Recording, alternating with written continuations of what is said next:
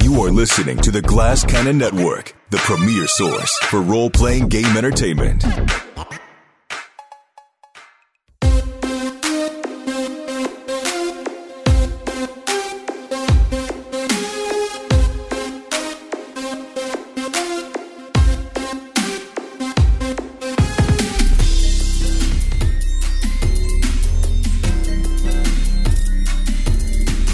Reading today how there was a big, uh, like technological boom that took place after the Spanish flu, and uh, and then that led me to a New York Times article where they were saying the same thing is probably going to happen uh, after this pandemic's over because uh, you know not only do companies uh, need to uh, come out strong out of the gate with new and wild stuff to get uh, get their businesses back on track. People are just naturally more uh, fertile and creative during this time when there's nothing else to fucking do. And I think our big boom is new game who did who dis. this is our contribution to Yes, this is- civilization. no, just just to our our fan base, to our loyal fan base. This is something that we not only have we never really done before, it's something that we usually have no interest in doing. Joe, when we go to cons, you're always like, the only thing I want to do is make sure I play no role playing games. That's true. but that but see the thing is it's not like me and you and Grant and Matthew and Skid going to try a new role playing game. You know, it's always right. me or me and you with a bunch of strangers playing role playing games that pretty much across the board are all role play heavy and not tactics and dice rolling. So it's it, it's there's so much like I don't feel like improving with a bunch of strangers. That's just not my jam. You heard it Yeah. here first. Don't try to play a role playing game with Joe O'Brien. He doesn't like you. I strongly dislike role playing games. What can I say? But like I, I understand that. I, I, I I have done it, and I think we've we've all done it to a certain extent. Uh, we've run games for strangers, if nothing else. Uh, it's not uh, my favorite thing to do in the world because it's just it's enough pressure to like, and I think we're over this by now, but like to perform in front of your buddies, to like be on in front of your your friends. I mean, now that we have other people listening and we've been doing it for so long, it's it's not it's not the way it used to be, where it's like "Ah, I don't want to do a character voice or not, but like you know, just going and learning new games, it just seems so involved and we never have time to do it. And when else would we do it but at a con? And then the only way to do it is you got to sit there with a bunch of strangers. You're trying to learn mechanics and then doing a funny voice in front of uh, complete strangers. I love that uh, this uh, opportunity has arisen for us to start experimenting. And like all nerds, I went completely overboard this week uh, and bought a ton of other games. I was emailing Matthew and Grant. I was like, all right, we got to get this. We got to get this. Who, what do you want to do? You want to do this? Joe, what are we doing? I got a bo- I got a box in the mail today that I have yet to open that I am very pumped about. Oh, I want to see that box. Grant, I was hoping that you got uh, uh, hard copy stuff, but you got the PDFs. PDFs Uh, for now because they're still printing and they're being shipped across the pond. Very, very exciting. Oh, Spoiler I want to tell everyone. I actually was like telling on a Twitch I was doing a while ago that I was reading a new RPG. And uh, people were like, D20, D6, D100, what system is it? Let me know, bro. I was like, you can't fool me that easily. Is that a D45 system? D45? Yeah, man. As soon as you say one, you cut out forty percent of all other RPGs immediately, or uh, sorry, sixty percent, if not more. So they can really narrow it down fast. When did we talk, Joe? Was it we we hopped on uh, a FaceTime? Was it Saturday or Uh, Sunday? Saturday. Saturday. And that morning I woke up and I was like, uh, after hearing all of the people talk about what they thought of our uh, our dip into 5e, I was like, we should do this for a bunch of game systems. And so you and I hopped on a call just to talk about other stuff. And we both had spent the morning just looking at other That's RPG true. systems. Yep. uh, you know, because we didn't know if we'd be able to go with Rise this week, if we wanted to wait a little bit, and uh, and then you said, "Oh, what about this?" I was thinking this, and I was like, "I I was thinking that too," and uh, so that's what we're gonna do. Uh, tell us about this game we're gonna play today, Delta Green. Delta Green uh, is a Well, it's a role playing game about cosmic terror and deadly conspiracy, Troy. That's that's really what it comes down to. Uh, trademark. Uh, but yeah, it's it's basically a, from what I understand, a Call of Cthulhu D one hundred style system, but uh, in a more modern setting uh, with mechanics that sort of more m- reflect our modern lives. Uh, it is. It was brought up by multiple people uh, on our boards, and I had never heard of it. Uh, what really pushed it over the edge uh, for me was the was the push from uh, David Winters, our very own David Winters, who spoke very highly of the system. And so I was like, "Oh, okay. Well, you know what? I- I'm gonna I'm gonna look into this." And when you start reading this rule system, it just it conjures up images of you can just see that what it is. It is like X Files or True Detective. Like th- that is what you are playing. Uh, I read it and I'm like, imagine if Dana Scully is like summoned into some highly confidential joint task force with Rust Cohle and uh, and like fucking Doctor House or something. You know what I mean? Just like a bizarre conglomeration of modern uh, primetime TV characters. Um, but yeah, it, it, the system itself is very interesting. I've only been looking into it, obviously, for a couple days, so it, it- it's going to be very much sloppy, like our other uh, game session was. But uh, this time we have a little bit more preparation. The only problem is that like it's not a D twenty system, so this is very strange to me.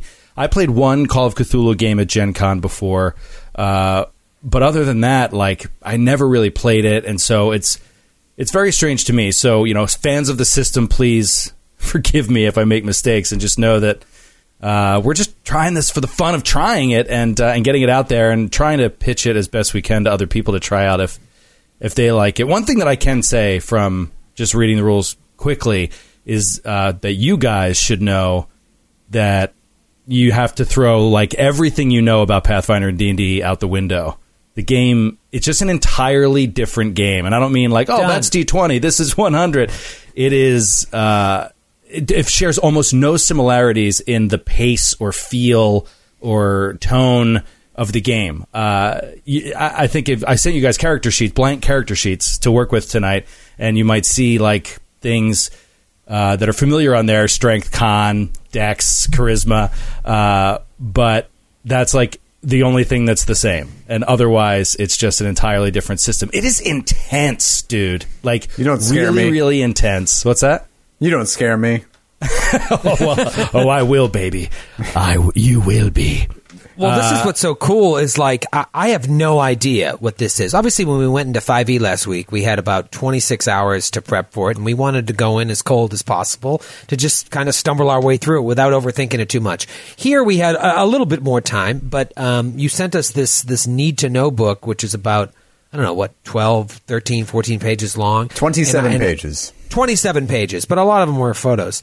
Uh, and uh, I read that the second you sent it to me, and I was like, "This sounds amazing," but I still don't know how the game plays. And I wanted to, I wanted to come in blind to that. I'm like, "Is there a map and pawns? Is it like you're going to hand us fucking uh, just information like dossiers or newspaper clippings, and we just have to interpret? th- Like, I have no idea how that's going to play out, and that to me is the most exciting thing about about this whole uh, you know side pod of ours, new game Who Dis.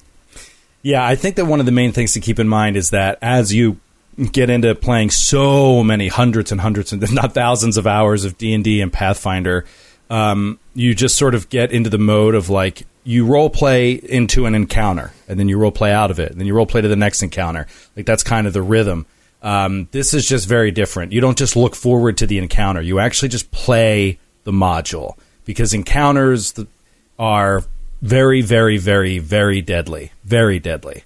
Um, they're one round kill shot encounters. You know what I mean? Like that's because that's like what it's like to be uh, an FBI special agent in a shootout. You take one shot in the wrong place, you permanently die. And so there is, I thought you you were know, going to say that's what it's like to be an FBI agent in a shootout with a cosmic horror. with a cosmic car. Exactly, exactly.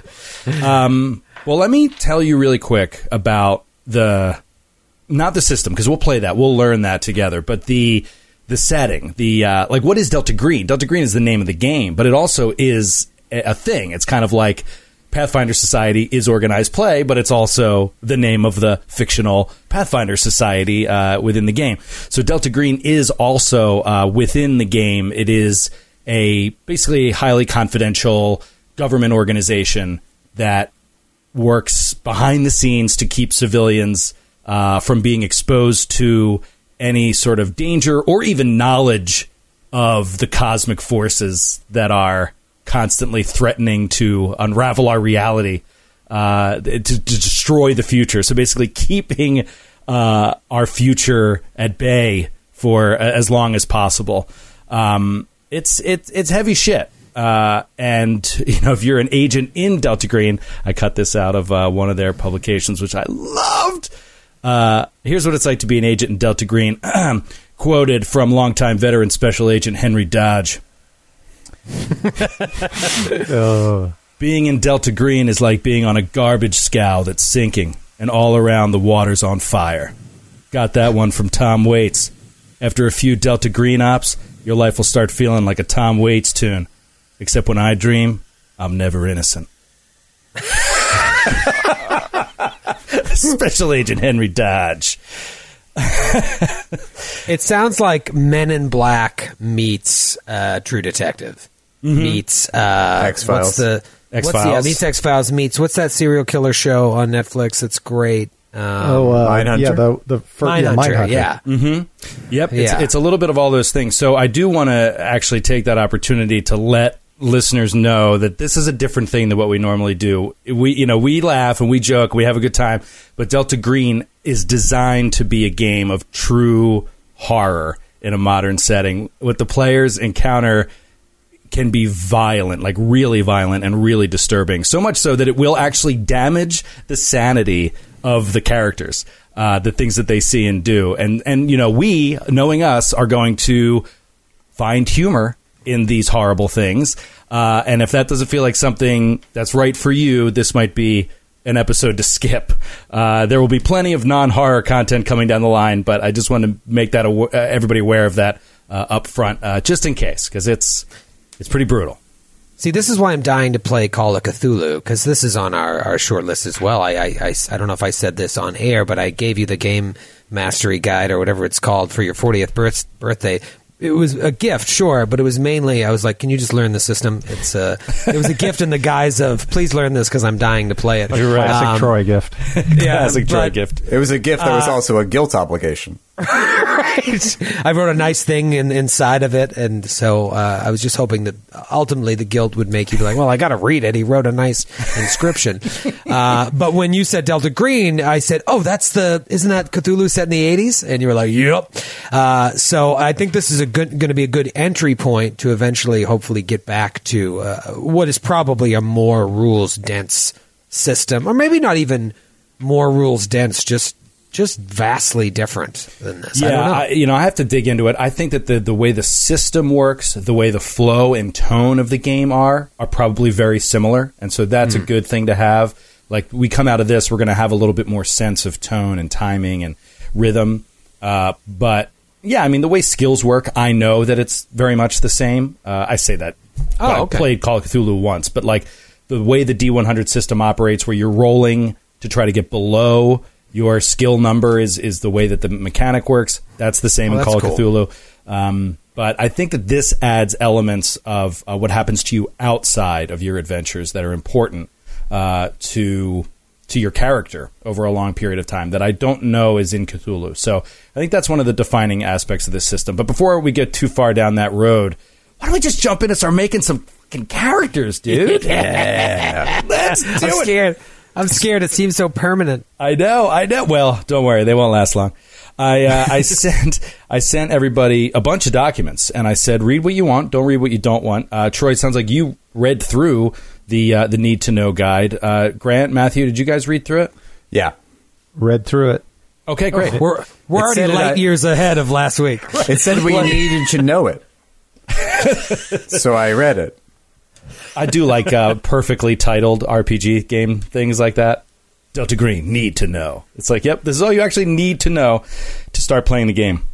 So, when you're building characters in old uh, old Delta Green, Old DG. Old DG, really Old everything. Degree. Green Green Zone. Everything really uh, starts and ends with your profession, or AKA your class. So that's the that's the main thing. So you guys have looked at a list, a pretty extensive list. Uh, you know, had some time to to browse around. Uh, do you? You know what? How about this? You guys tell me what you're interested in, and then I'm going to still read off a few that you don't mention because I want people to know uh, how like what the profession range kind of looks like when you're when you're playing this game. What, what were you guys thinking? There's only one option for, for me. Anyway, And you know what, I Grant? have my sights set. yeah, all right. There's what a is it? munchkin profession. Yeah, well, it's not. Don't be so petty. Sick Don't be so burn. jealous. it's federal agent. Oh, Employed by the Federal Bureau of Investigations. I have everything worked out, actually. I've gone further above and beyond. You got super into it and just I started got building your super character. into it. I may have been, I might be on several watch lists because I've Googled things like standard uh, car- firearm for an FBI agent. And like, I figured all that out for my. that What is is so it? great, dude. What vehicles do FBI agents drive? Like, it's it's pretty great. It's all in there.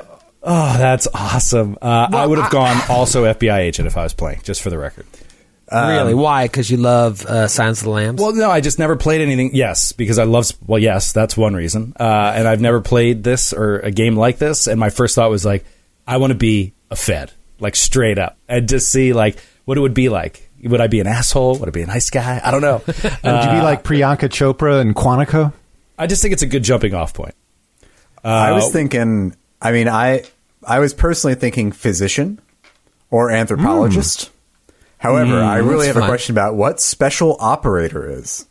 well, that's what I want to be. What is that's it? what I want to be. Is special ops, like a fucking ex Green Beret. Yeah, Oh, special okay. operator is like a, like a contract, like a contractor, like a subcontractor who did, yeah, who was in the Navy SEALs and uh, has retired from military service, but gets hired out uh, for these kind of operations by government agencies. Uh, oh, dude, the stats on special operators are so sick for like what they can do in the field in terms of keeping people alive and neutralizing the enemy. Just awesome. Are they Yeah, I- basically that's where I'm like, leaning. Are they basically like Blackwater and I think they're called Academi now? They were the private uh, security guys that went into Iraq during the uh, the invasion in like 2004, and they were there to protect businesses and stuff. Yeah, you know what I think of uh, is the that Krasinski movie, um, like Oh, right, Thirteen right. Hours, the, the Secret Soldiers of Benghazi. So all those dudes were hired by the CIA to be bodyguards in a, because their their a whole operation was secret. They, they, no one could know they were there, so they couldn't have an official military presence. So they hire these contractors who had done tours in Afghanistan and stuff like that, and they were the uh, the soldiers that guarded them, but they were all just being paid a wage uh, as a contractor. Right. I wish I knew more about this stuff. Like Grant, you come from uh, your your dad's military. Like you have a, a built-in sort of knowledge base about this. Joe, you read a lot of. Uh, a Yeah, lot of military books and stuff like books that, and stuff like that. Like this is just something that I wish I knew more about, but like it's not something I've ever. Unless I was going to write a script about uh, a topic like this, I haven't done the research. But I wish I knew more about it. But when I saw special ops up there, I was like, that that's what I want to do. I want to be like a highly specialized, uh, like dude that no longer does what he used to do. Instead, he works for Delta Green. Yeah, uh, love but it. then you sent along this like probably the advanced players guide, additional professions, and I was like, well, there goes my Saturday because Oh, there God, was so much so extra fun. shit on there. Uh, Matthew, what what are you thinking before we move on? Do, do, do you want to take? Do you guys both want to be special operators? No, no, no. I don't. I was. I. just- I was like, is that? I thought it was. That's what I thought it was, but I just wanted to know what it was. Um, no, let's play something different. Let's have some fun. Why don't I do physician or scientist? That might. Okay, uh, I'll I'll, do let you think about I'll it for a second. All right, I like that. physician. Very cool. Uh, and then, yeah, So we Joy, a you- you- doctor, a fed, and a special ops. so great. Uh, if, and just to mention really quickly, so some of the other basic prof- professions uh, that we didn't mention were computer scientist or engineer, uh, and or historian was another one that we didn't mention. And then um, on the additional professions. Uh, you can be a criminal, which I actually don't think I was going to allow for this game. It just didn't make a lot of sense. But you can be a crim- hardened criminal. You can be a firefighter. Uh, Uh, foreign service officer, which I think would be so cool to get into. Intelligence intelligence analyst, if you want to play your own uh, Jack Ryan story. Uh, intelligence case officer, lawyer or business executive, media specialist, media specialist, nurse or paramedic, police officer, pilot or sailor, program manager, uh, marine or a soldier. I mean, just just really cool how many options are out there. So How So are we the- not going to have a separate podcast of just this? we have to Wait. play more sessions of this. We have to. of course. So is the idea that you could be like you're a member of Delta Green, this secret organization, but you but you work ostensibly for like the police No. department or You, a I know you actually do. You actually do work full time because like you can't do Delta Green operations Monday through Friday. Like it is an incredibly harrowing and brutal thing. So like when you do an operation, you generally are then off. Uh, you don't get you cycled back again for a while. So you go back to your regular job and then you get pulled in and even your boss doesn't really know what you're doing. Your direct boss will get a, a notification that it's like so and so has been called now if you're a special operator that's different. You, you're at home. You don't might not have a day job. Your whole job might be subcontracting. But if you are an actual physician at a hospital you might get a notification from your boss at the hospital that's like uh, you've been called to be a part, a research member of a special counterterrorist unit that uh, government's pulling, and you know what it is, but even your boss might not know what it is. It's all like a uh, a cover for Delta Green. So yeah, they they they go out and they hand pick people that are experts at all these different areas that might be needed for any given operation, and then they It's like the in. show Fringe. Did you guys watch Fringe? Yeah. obviously. Yeah, that's I didn't watch. X Files, but fr- it's very Fringe-like. Like they assembled this ragtag group of specialists to uh, uh, investigate, you know, paranormal weird shit. All right, sounds like we each have professions. So I'm putting it, I'm putting it on the page. And is it just me? Maybe I'm just old, but I love when I can fill out a, a PDF online. Oh yeah, it's great. I don't know why that really does it for me. Yep. Every day, every year I do my taxes, feels great. Uh, all right. So we'll, we'll- we can we can pass on name for now. Let's do profession and then employer. So uh, Troy, you have any ideas for your employer? Matthew, you're just going to be working in a hospital or something like that. Johns Hopkins University Hospital. There you go. All right. So that- is Maryland, that even a Maryland based. Yeah, Maryland based. Uh, and then Grant, you were FBI. You already said right. FBI, um, I know this is skipping ahead a little bit, but I can also be in the DC area, which will be close to Matthew because I got my master's at American University. Okay. nice. Uh, all right. So DC based, and then Tro- uh, you guys can literally be based anywhere uh, you want. So Troy, what, what are your thoughts? Uh, I think I'm going to be a, uh, like a gas station attendant. Okay. Like I'm no A longer mild-mannered I- gas I station figure, attendant. yeah, like I, I was a Green Beret. I came back and I'm I'm having trouble like readjusting. I just wanted like a simple job where I didn't have to deal with a lot of people. And so I'm a gas station attendant until Delta Green came calling. Okay. So now I, I do that on the side. Okay. Do, do, you, awesome. do you have a friend who's a Delta Green operator? It's like you have a close friend, maybe. You know, yeah, maybe. Oh, well, we haven't got to bond the bond Yeah, section yet. Matthew, yeah, but that's ahead. that's good, Matthew. That that maybe I had a buddy who was like, I know just the guy for Delta Green. yeah. That was me uh, And trying to needs make a work. call. He's out He there pumping work. gas. and he's better than that. Oh, I was just trying to do a callback to a certain character on a different podcast who has a friend who might be a, a vigilante. Yes. Maybe. Yes. That was all I was saying. It it it fell flat on It my fell ears. flat. That's because uh, you were so excited about the system that you just took it very literally. Well, I just I was excited. I feel like we had a little give and go there. You We were did. like, "Let me help you out with your backstory," and I was like, "Yeah, I like where this is going." And it was just really all And then about you were like, Matthew, you were like, I was just joking. I wasn't helping you at all with your backstory. Why would I ever presume to tell you Oh, what to do with your backstory? That's just rude. That's just kill rude. you were a character first. professional, highly paid writer. Oh, don't Yes, worry. but- The, ph- the physician will die first. Yeah, the doctor's first one to go. very dangerous. You I were like the idea of the doctor like holding the pistol and shaking. He's the last one alive. Uh, I don't know which one. Which one does it shoot out of? Well, we'll talk about this more uh, when we get to the skills part. But some skills, everybody starts with at zero. But if you're Delta Green, everybody starts with a firearm skill of at least twenty percent. So even a physician has to have a m- minor bit of training in firearms. So, but you know, Uh, we'll see how that works out for you. Um, nationality. You guys all Americans? Yes. Yes. Okay. Uh, well, we can leave gender and age and all that stuff until a little bit later. There's no mechanical reason for that. And then, um, uh, Matt Grant, you already talked about your education. and Well, time. I got my BS of, in criminal science at John Jay, and then I went on to get my master's of science in counterterrorism at American University. I love that so much. Yeah, I have my I have my my education system uh, or my educational history all filled out. You do? Yeah, I Yeah, got, me too. I got my MD at Johns Hopkins. I did my MS in. Uh, oh, I just changed this, but basically I did my I did my my you know my post grad work in uh, in genetics, and then uh, I did I got my BS in molecular biology at Princeton University.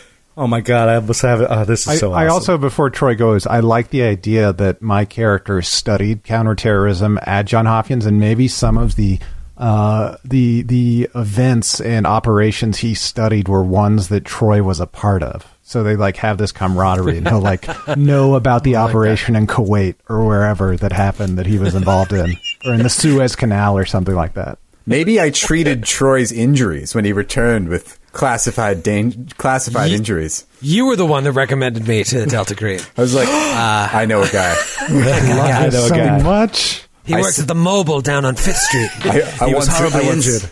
I pulled a bullet from his leg once. Now he pumps my gas.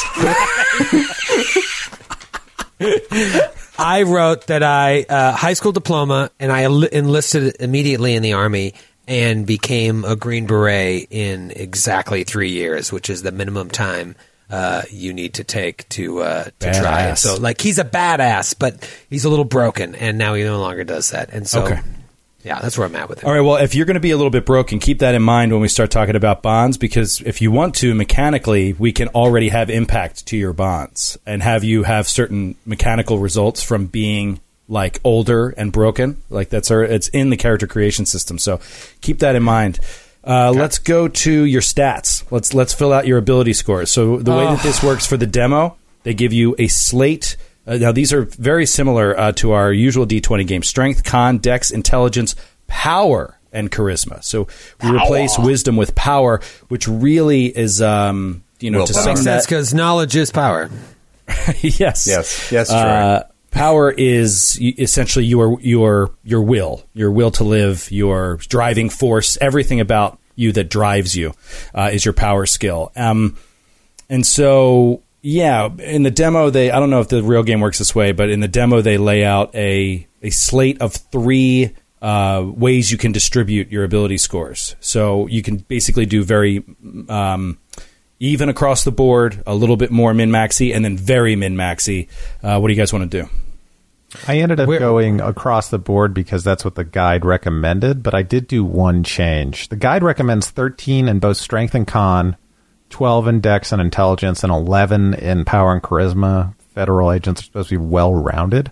But instead of having a 13 in con, I put that 13 intelligence because I wanted to veer my guy, because of his MS and interest in higher education, a little bit more towards the investigational and forensics end of being an FBI agent. Um, so that's where I veered, but the rest of the guys have more of an open book. What do you guys think? Uh, I think I'm going to go super min maxi. okay. uh, and do the uh, 17, 14, 13, 10, 10, 8, and the 8 be in like, what is like Charisma? people- Charisma, yeah. I think Um, I'm gonna do. Uh, I'm gonna take the middle of the road. So I'll do. I'll give myself a 15 intelligence, uh, but that's my highest stat, and then I'll do a 14 uh, power, 12 dex, 11 con, and then 10 charisma and 10 strength. I like that. I like that. Uh, then also, uh, once you guys fill out your ability scores, you have a times five column. Take those ability scores, just multiply each of them by five. That's going to then give you a number that's going to represent your percentage chance of succeeding at a skill check that's just directly related to that ability. Oh, that's, That's awesome. cool. So I, I the, by the way, I weighed it, the way I laid it out was 17 strength, 13 con, 10 dex, 10 int, 14 power, and 8 charisma. Got it. Um, I like that. Just multiplied by 5. Yep. I like so it's the so elegant. calculator. I like the idea of power being high in your character because of all the crazy shit you've already seen. But we'll get more into that in a little. Yeah, bit. that's Yes. why I, I almost thought about doing 17 power and 14 strength. Like he's Right. just got this crazy will. Uh, but I like the idea that he can still handle himself. But I, I made con the third best and put 14 in power. Oh, so I like Uh, that. So it's like if you have a sta- like if you have a pretty average strength, like a ten strength, you ex- you effectively have like a fifty percent chance of, of succeeding at a, a check, right? Is that the idea? Yes. Yep. So Exactly. I like the I like the idea that the need to know guy I think said that a ten strength or ten score in something uh, represents like an average human ability. Correct?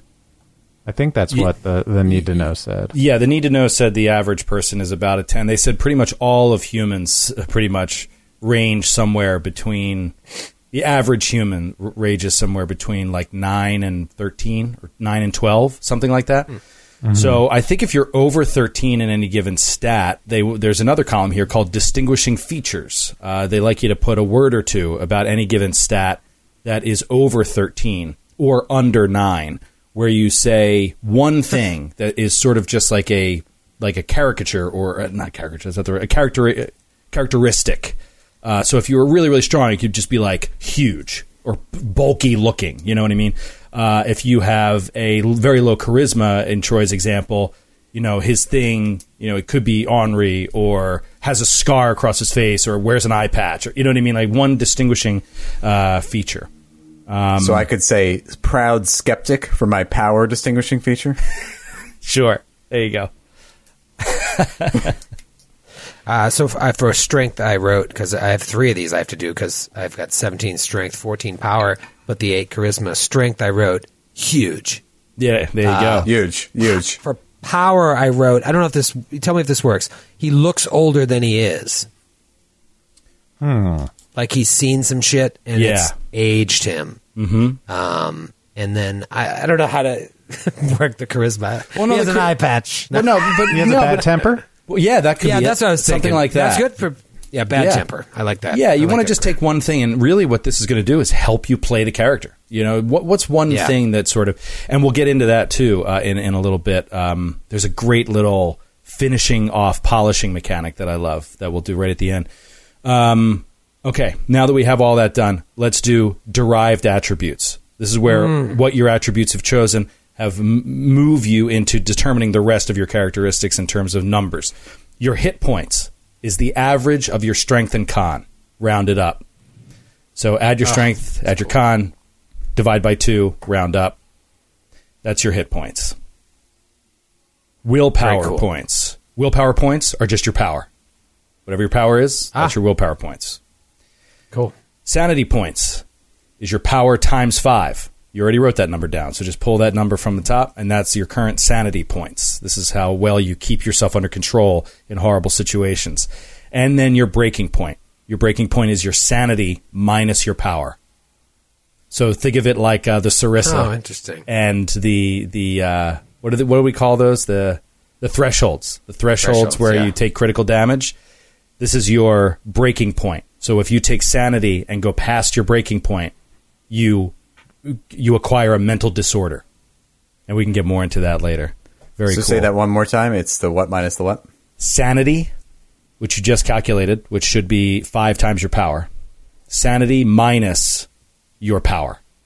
Ah, So it okay. should be probably somewhere in the I don't know fifties or forties. fifty six for Yeah, me. 56 here too. Well, what's your sanity points? Seventy.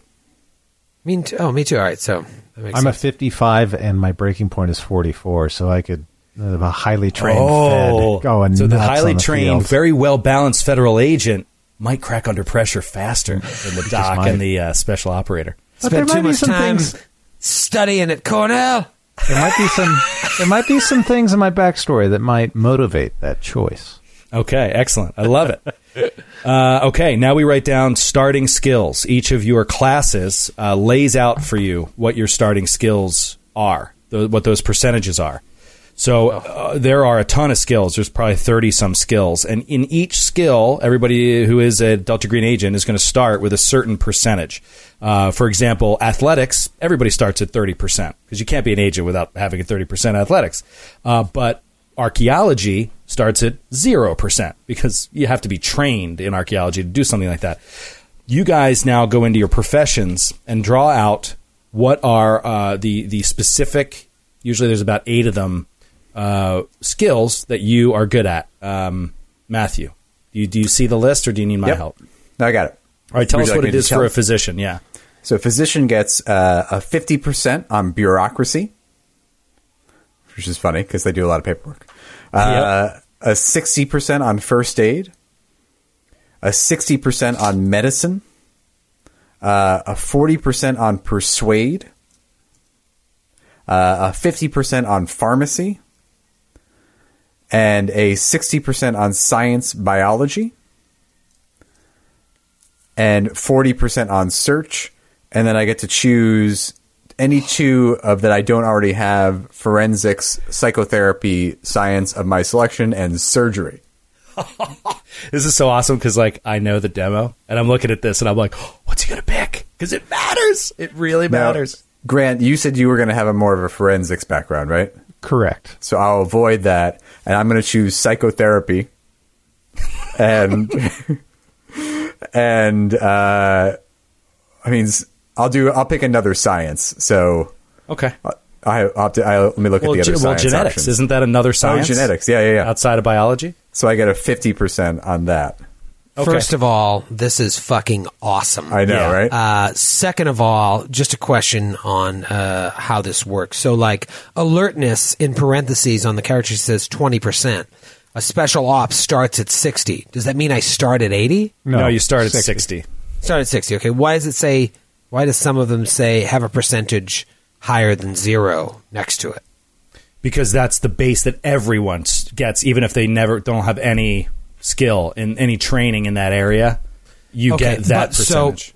So when I pick eight skills and add twenty percent to them, if for example I didn't, I don't, uh, special op doesn't have anything in accounting, I start at ten percent. If I put twenty into that, I start at thirty accounting. yes, Is that how it 'cause works? that's Okay. bonus skills. Yeah, we, we haven't gotten there yet, but yeah, bonus skills. So um, Wait, wait, wait. Yeah. Oh yeah. That's but we haven't. I didn't do that yet, right? Nope. Yeah, so uh, Troy, go down the list of special operator. You don't need to tell us the percentages. Just tell us, rattle off the things that he's good at. Okay. Uh, I mean, they're all fifty percent to sixty percent, with one of them being forty percent, Which was the same thing as Matthews. Yeah, same sort yeah. of layout. alertness, athletic, and it's so different from Matthew's character. Totally obviously. different. Alertness, athletics, demolitions, firearms, heavy weapons, melee weapons, uh, military science uh, focused on land. So it's like knowledge local as opposed to knowledge history. Right. Uh, navigate, stealth, survival, swim, and fucking unarmed combat. Oh, badass! Uh, and then what about the uh, federal agent? The federal agent uh, ranges from 30 to 60, uh, but is really well spread out. Alertness, bureaucracy, criminology, drive, firearms, forensics, human intelligence, law, persuade, search, unarmed combat. And I get to choose from accounting, computer science, foreign language, heavy weapons, and pharmacy. I've gone for computer science. Uh, I think that my uh, my bachelor's was in analytics, particularly as it relates to criminal uh, science. So that's where I am with him. Wait, wait, wait. Great. What were the two? Computer science and what? He gets. one he gets something. oh, only one. I'm sorry. You're right. Any you're one right. of those, yep. All right, and then Troy, uh, you did not get any additional choices, right? You, you wasn't Uh, like no. choose one or ch- choose one or choose two. Okay, now you go on to bonus skills. I love this. Pick any eight skills and add twenty percent to each. You can increase a skill more than once, but none can be higher than eighty percent to start. Put excess points on another skill. So go to town. so great. So I, can do this already- for stuff I I got. I st- like the physician started with Your profession first skills. yeah, you medicine can- of sixty, and I can do it for that, or I could just do it for like law if I was just a Exactly. law aficionado. Yeah, if you were a law aficionado, or yeah, or you like, let's say you had picked surgery instead of science genealogy, and like you bump your surgery up to nine or eighty percent, and you're just like one of the nation's best surgeons in a certain area. You know what I mean? Like, uh, you guys can distribute these points however you want. So I like it. It gives you the opportunity to be a little more well rounded, have options in a lot of different skills, or uh, become so excellent at some skills that you almost never fail I uh, right out I of the you- gate at quote unquote level one. You know, I'd love that. I cranked up a couple things. I'm going to let you know everything that's over 60.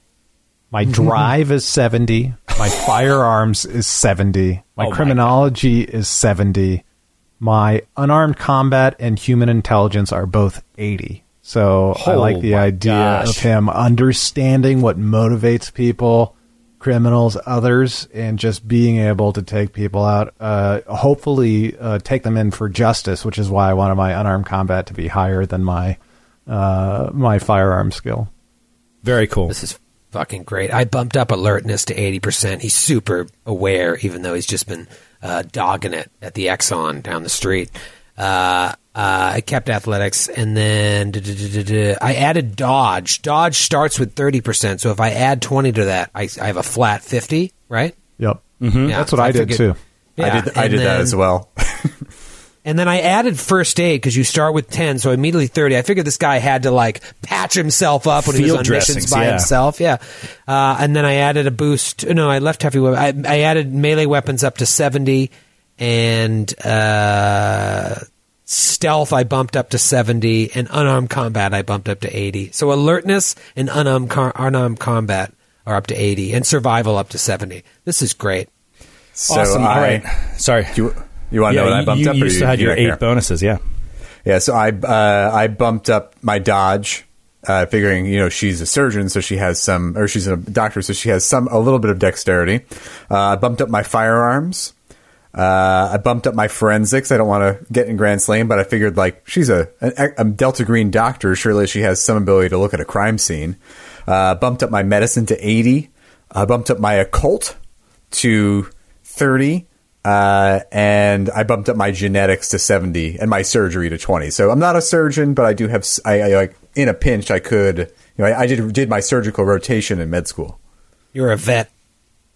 I'm a ve- yeah, I, I did my, I did my, uh, my internship at a veterinary clinic.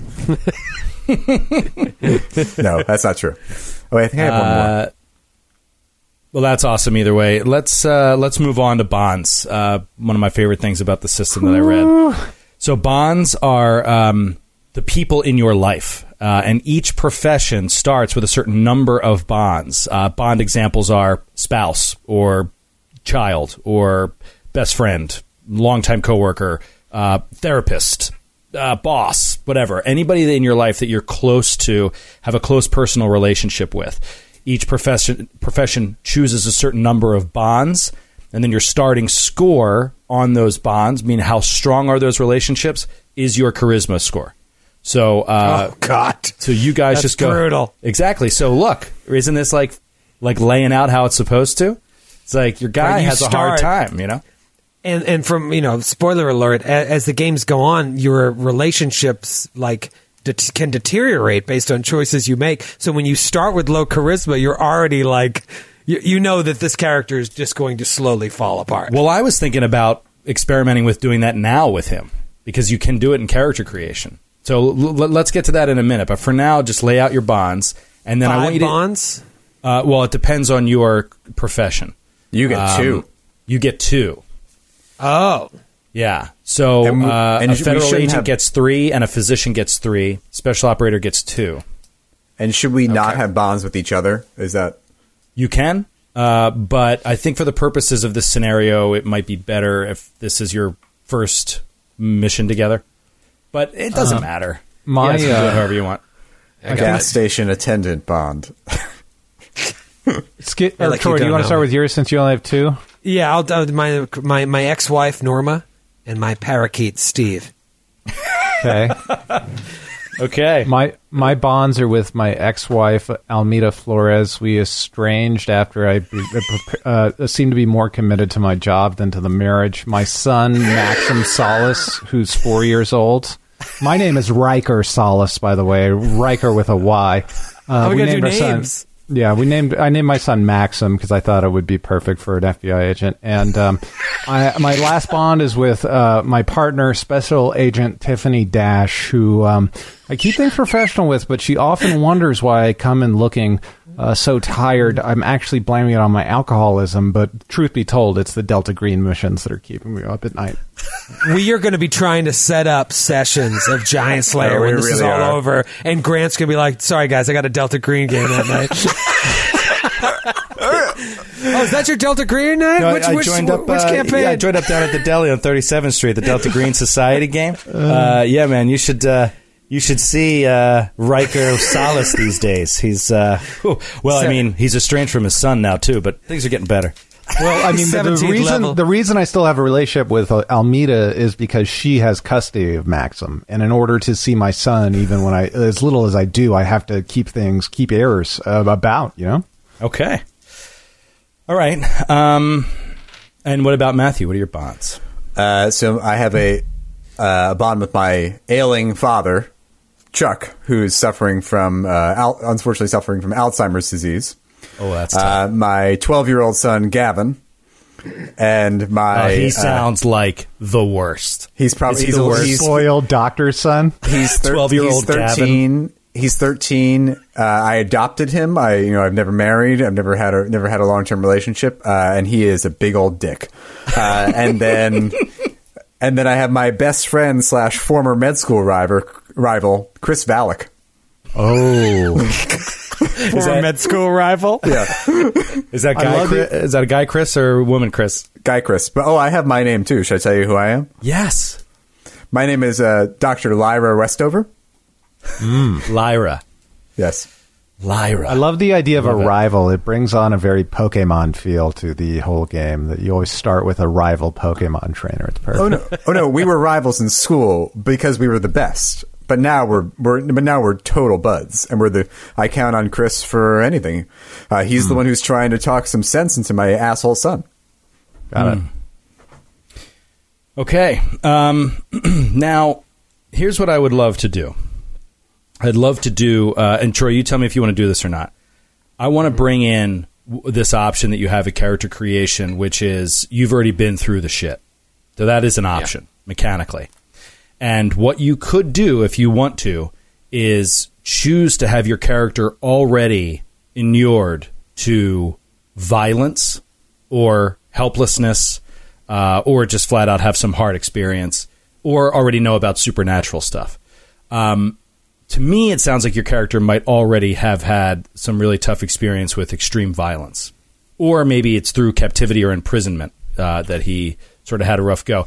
In which case, what would happen is you get a bonus uh, to a skill. You become immune to certain kinds of sanity damage, but you already take damage to your bonds and your sanity to start. So that's kind of like the uh, the balance. My bonds are already so low. I've got a score of eight with my ex-wife Norma and with my parakeet Steve. You would think things would be good with Steve. Uh, at least, like how You got to how buy the good I- bird food, Troy. You can't keep on buying that cheap shit. I have two bonds in my whole life, and they're already down to an eight. Uh, So, but can I just have it so bad with Norma, but leave my?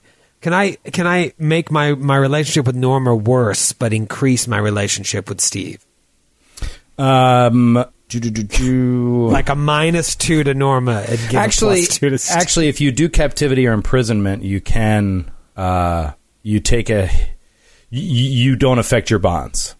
You just take some sanity damage. You don't affect your bonds, and you become uh, immune to helplessness, sanity damage. Uh, but you would not be helpless to like violent, or you would not be immune to violence, sanity damage, which doesn't right, make a do lot of sense for your character. But okay, No, I could Um, do captivity. Maybe he was uh, a POW or something. He was thrown in a hole and he lived there for. And that was one of the reasons he got out. He was like, I can't, I can't do this anymore. okay, great. So, So uh, is that wounds and ailments or no? Uh, no. So yeah, under uh, uh, no. Uh, let's see. So to the right, under your bonds, you see motivations and mental disorders. Yeah. And below that, you see uh, incidents of sanity loss without going insane. Yeah, Make put three checks next to helpless and circle adapted, really. and then give yourself a plus ten percent to occult. Take subtract. Does that mean I start at twenty occult? Uh huh. Oh wow, Take five So sanity I- damage. that's interesting. It's like something happened to me in there when I started connecting with it. All right, this this this works. Yeah. five sanity damage. I don't like that. and three power damage. So my breaking point No, wait. just I got just, shorter. So you lowered your sanity and your so if breaking my point got a sanity little was shorter. 70, now it's 65. And right. What's the last but thing? but any sanity damage that would come from situations of helplessness, which is usually terrible things happening to people near you, you Yeah. don't you can power through it. You get Doesn't through phase it. me. Exactly. I was uh, thinking, as far as uh, my character, that he may have gone through a hard experience. But you tell me if this makes sense. I think that Riker saw his mother kill herself, but in investigating why, because it didn't make sense, he suspects occult psychic interference in her mind that led to her death, which motivated him to be an FBI person. Ooh, this is getting dark. So, Um, well, you know what? that- I, I- let's try something else then. Would you mind trying something else with me? sure. Okay. Let's do. Um, why, don't, why don't we do a roll? Why don't we do a roll? Sure. So we're going to basically roll for sanity damage, and you probably won't uh, hit your threshold, but we'll take that damage and give you a check in that area. So you're already one toward becoming more solidified against that sort of thing. So this would be under helplessness, and it would be, um, you know, uh, seeing basically a family member be gruesomely killed. But you know what I mean? Like just seeing something really Yeah, horrible.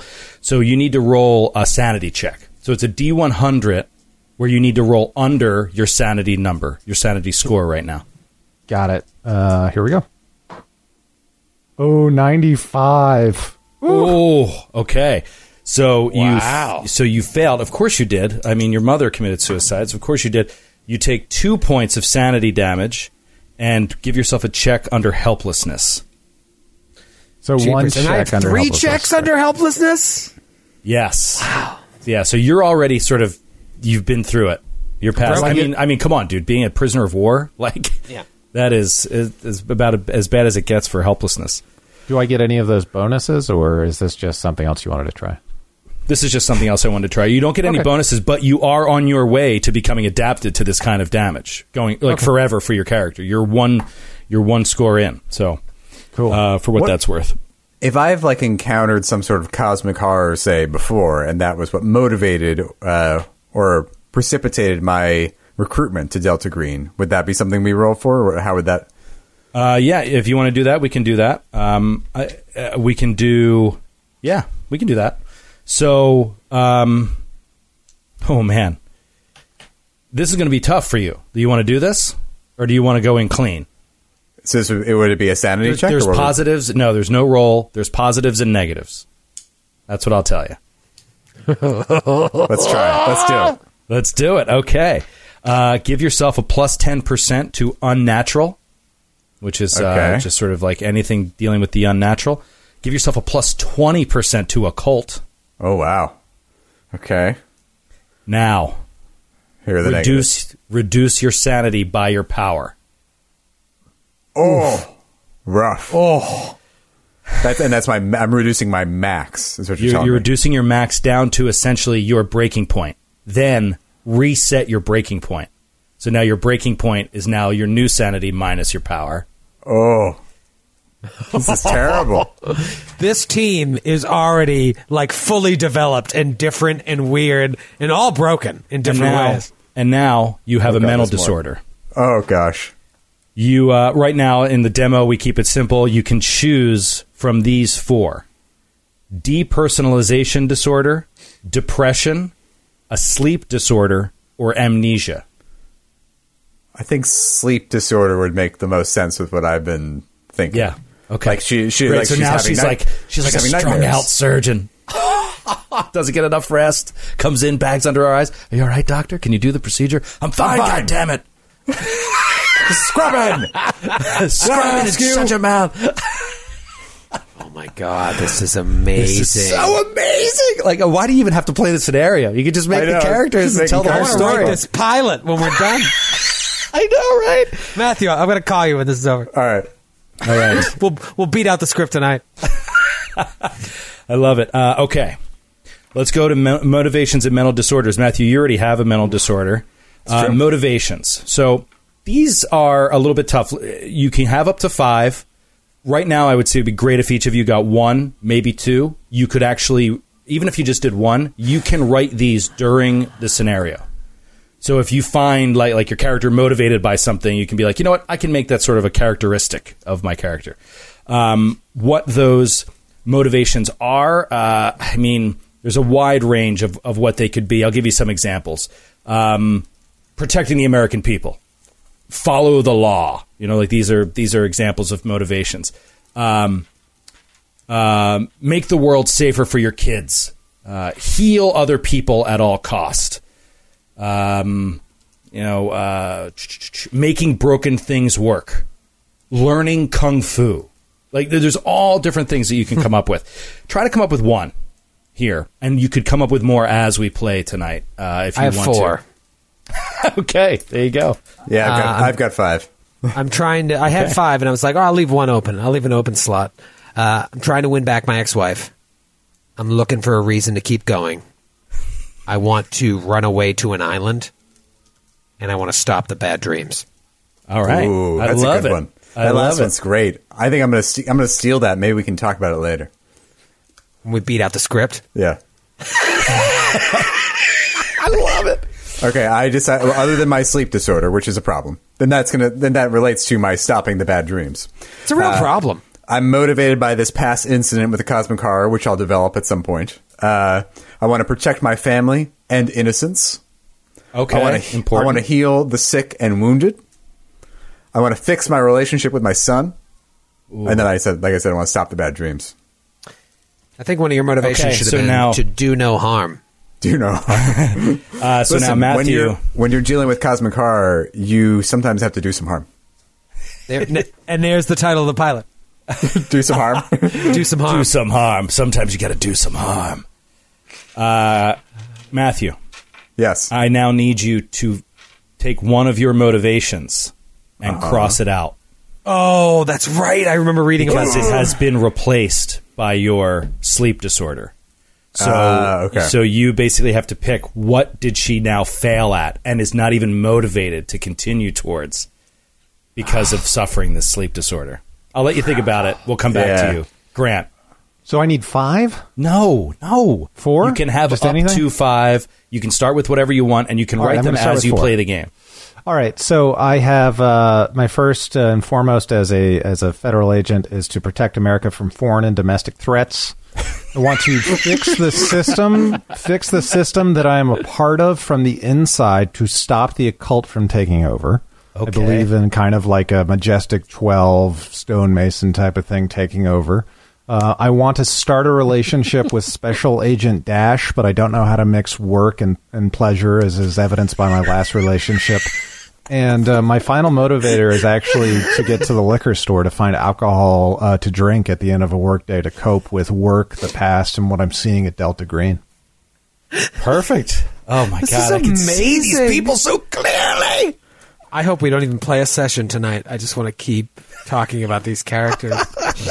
All right, I've decided that my mental disorder. Uh, I'm decided decide that the nightmares I've been having have actually been happening since I was a child, and I and I've always thought I could stop them. But then I finally saw something truly horrific and realized there's no way to stop the bad dreams.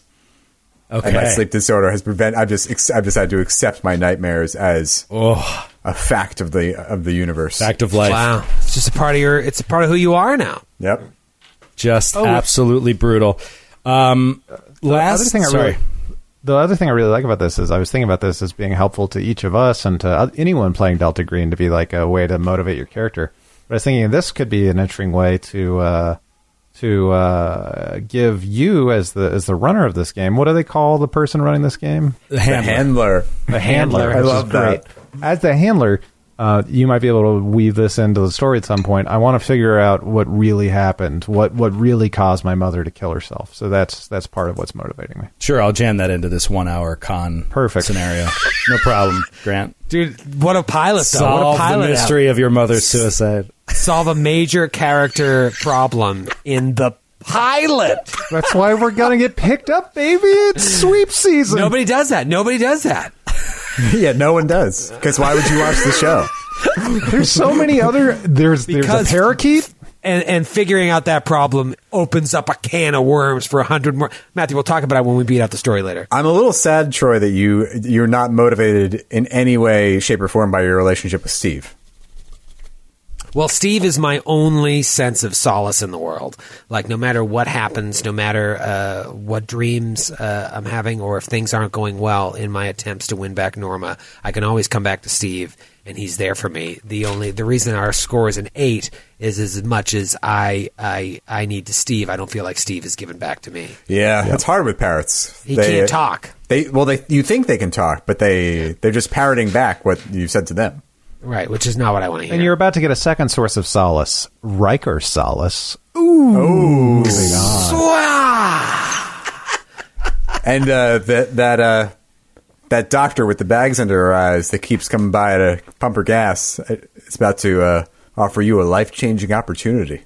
Exterior, Virginia, Quantico headquarters. Interior, desk, office.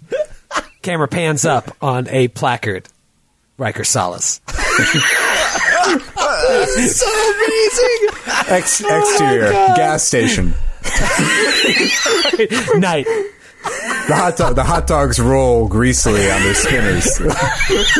Oh, it has to be a Citgo to be a nod to uh, to uh, where is is it Massachusetts that has a big Citgo sign? Wouldn't that be perfect? Broke my mic. Fell off. It was so funny. Joe punched his mic into uh, I was laughing his so hard I bedroom. knocked my mic off. oh. Oh. Exterior, gas station. Night. Hot dogs rolling on the tray. Amazing. Um, All right, so Can you just assign us armor and weapons? there's armor and gear here. Uh, don't worry about it. You're not going to have to worry about it. Um, I really you know, looked you, into you this, tell me. You tell me if you wear a bulletproof vest or not. Um, and No. then uh, your weapons. Do I don't need wor- to? don't worry about it. You tell me what weapons you need as they come up in the story. Just tell me what you have. Uh, but you know, I'm not, you know, I'm walking around with like a grenade launcher, so uh, it's going to be pretty standard weaponry. Um, I think And Grant knows all of his It- weaponry. It's actually important that you clear all my weaponry. oh God. All right, let me read it off for you.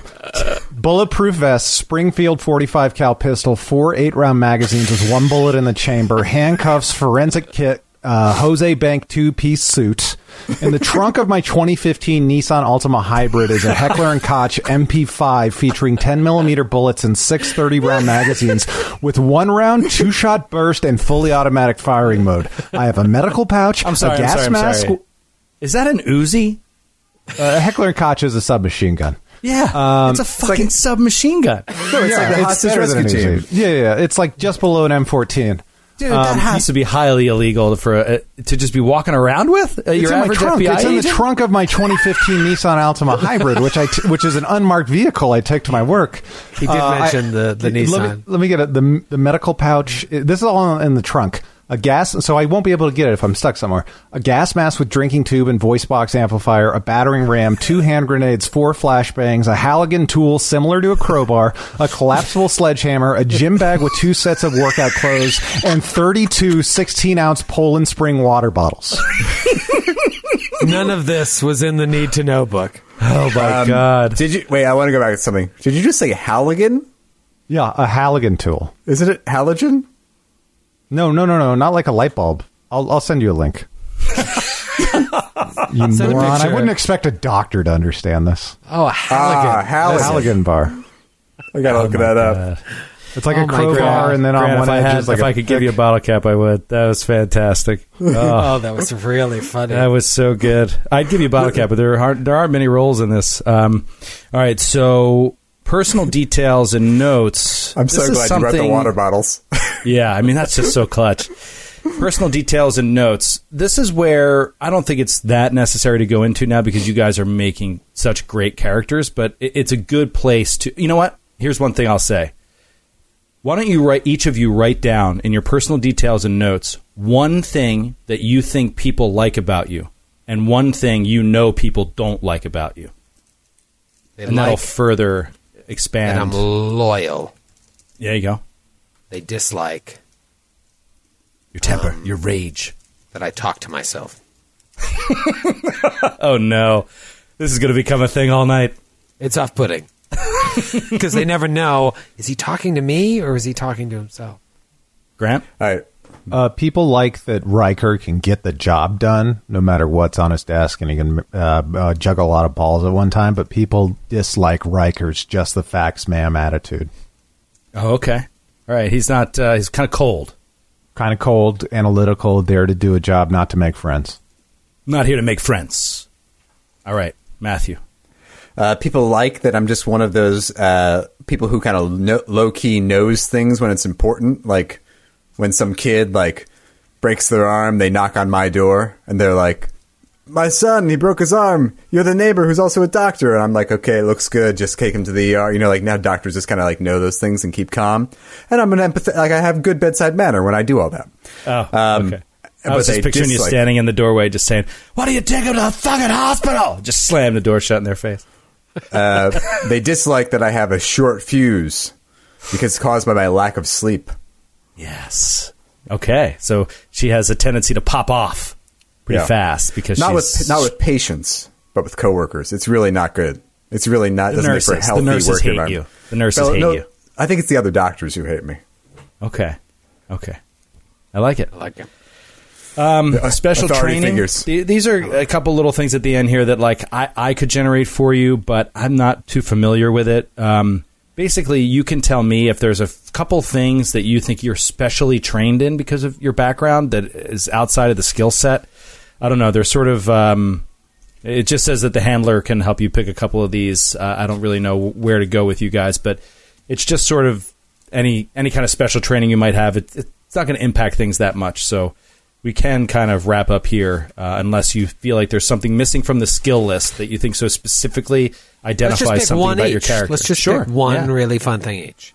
I can hold my breath for an, an inordinate amount of time. Right, and you are already skilled at swimming, so but this is like you can actually survive for a really long time underwater.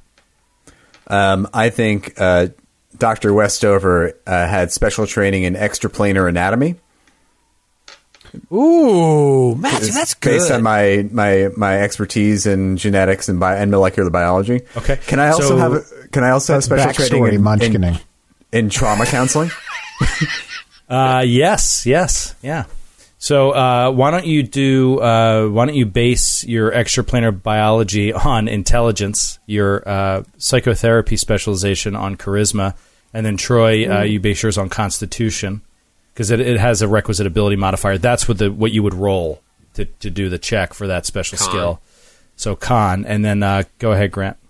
I think that uh, Riker, as part of his uh, active role in counterterrorism, is uh, especially skilled at taking on other personas to infiltrate uh, sleeper cells, terrorist groups, both online and through the phone, and potentially uh, deep cover operations, uh, kind of like what Leonardo DiCaprio did in The Departed. Okay. So he, he's capable of just kind of impersonating other people and uh, uh, finding his his own means of, of ingress into organ- shadowy organizations. Hmm. Well, that's kind of tough. Uh, I, I would say charisma. Then I'm, I guess, would be the That's requisite ability. Yeah. Um, yeah. I mean, what would you do? Your ability to act. I mean, yeah. Let's put it under charisma, even though you're not uh, that well liked because of your cold manner. But I guess you can turn it on when you need to. Turn on the acting when you Well, need to. I like the idea that some of the they might be looking for like toughs and muscle and stuff like that, and you wouldn't need a ton of charisma. It would be more just kind of the overall package. But yeah, that makes sense.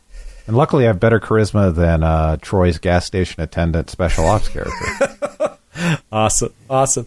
Uh, all right. Then, I mean, I think we're done creating these amazing characters. Should we jump into a little quick scenario? We sure should. Let's do it. Let's do it. Taking a hint from you guys, we we uh fade up. Exterior. a large river. Think like overcast skies, kind of gray. We're moving north along this river. We see their city on either side. It's an urban river. I am rock hard right now. Ferries and other smaller craft pass silently below our view. we pan up slightly and see the Empire State Building and the Chrysler buildings off to the left in the distance. Farther ahead, we face the south side of the Queensboro Bridge. So now we know we're moving up the East River. Looks like mid afternoon. The sparse, dull green parks scattered on both sides of the river tell us it's spring, maybe early summer. We continue moving north and then slowly bank off to the right and slowly pass over a packed collection of low four to five story apartment buildings and warehouses, all in various shades of brown. The words come up on the screen Long Island City, New York, 2009. now we're inside a building. Interior, building. Stationary camera looking down a long, beaten up hallway an office door with frosted glass and an unreadable plaque directly to our left. Footsteps. And then into view at the end of the hall comes a man in gray slacks, a button down striped Oxford, and black shoes. Click, clack, click, clack. He holds open a manila folder as he walks, and he casually scans the contents before stopping right in front of our camera, right in front of the door.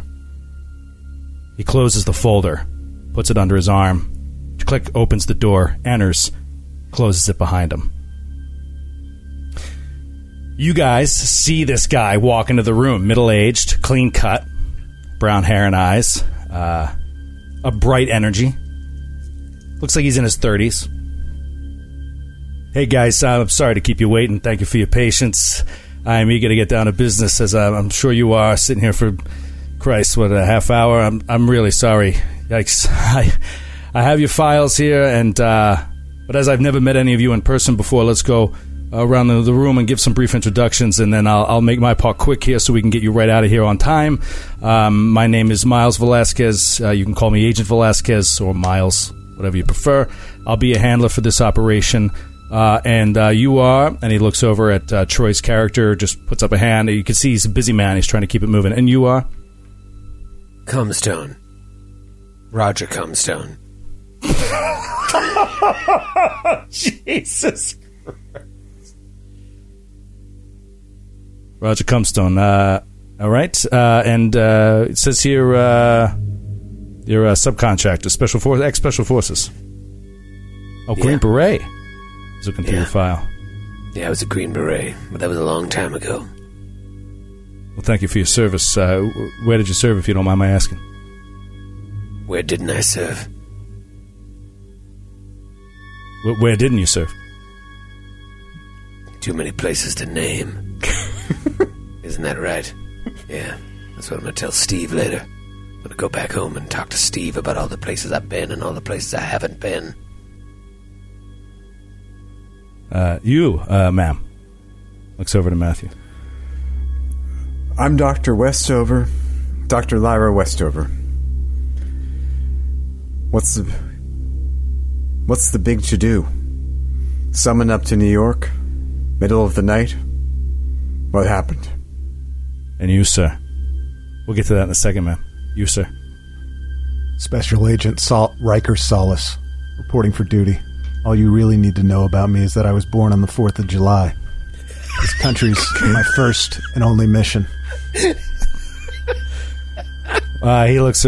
He looks. He's like, uh, well, uh, well. Of course, we appreciate that, uh, and of course, we we appreciate you flying in on, on a moment's notice. Uh, obviously, this this kind of operation uh, comes up, and you know, while it doesn't seem like a big deal, it is very important that we take care of these kind of things. And uh, a couple of our New York agents weren't available, so uh, it is it is uh, lucky that we were able to fly you into LaGuardia here at short notice. Uh, thank you for making it down here to Long Island City on, uh, on the quick. Uh, I'll get right to it. I don't want to waste any more of your time. Um, we got an agent uh, here. Well, he's based here in New York. Uh, he he passed on. Uh, he, he's an ex-agent, really. He's retired uh, thirty plus years ago. He's been out of the uh, out of the service, but you know what they say around here: you never leave Delta Green. So uh, he's been a friendly, at least well into the '90s. He was he was used on a few operations. He didn't go out in the field or anything like that, but um, he did a little bit more field work. Um, 60s, 70s. Uh, and, uh, but yeah, he's passed on. Nothing suspicious about it. He, he had a heart attack in his apartment. Um, and this is pretty much a, a standard scrub job. We need you guys to go to uh, his apartment, remove any evidence uh, of Delta Green activities there. We don't know. You know, obviously, policy is you turn in everything uh, when you, you're no longer working for the agency, but you can't always count on that. So we'd like to do this double check uh, and make sure that uh, we don't leave anything behind that somebody else could find. So, uh, you know what? I better just. I'm just going to go through my list right here so I don't miss anything. Uh, I think it's best to just. Um, his name is Clyde Baughman. Uh, I guess it's pronounced Bowman, B A U G H M A N. Clyde Baughman. Um, he's got an apartment, uh, East Village, looks like East 10th Street. And um, yeah, we need you to go to the apartment, remove any evidence you, you might find of uh, any Delta Green activities there. Uh, involve nobody else in the operation. Make sure you don't uh, talk to anybody but me about this. If you find any signs that Baughman violated Delta security protocols, you report them to me. Um, and then report back here 2 p.m. on Sunday. Um, yeah, that's uh, roughly 48 hours. We started a little late here, so 47 hours if you want to be technical, but 48 hours. Uh, come back here. We'll do a debrief. You let me know what you found, if there's any evidence you want to turn over, and um, if you need anything, anything at all between now and then, or if you have any questions, uh, I'll give you uh, this. I have this paperwork here. I, I have uh, just a summary information on uh, Mr. Clyde Baughman, and uh, you'll see posted right there. Any points? He starts handing you a file, and little posted on top of it has a 917 cell number. That's my cell. Uh, call me with anything that you need. It's it's my job to make sure you're supported out there in the field, so I'll, I'll take care of you. Um, uh, yeah, oh, here it is. And let's go to roll 20.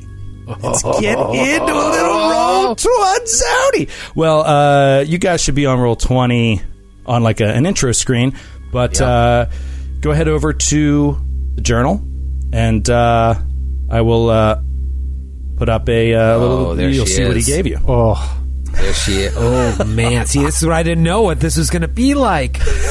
Oh, look at that New York City apartment key.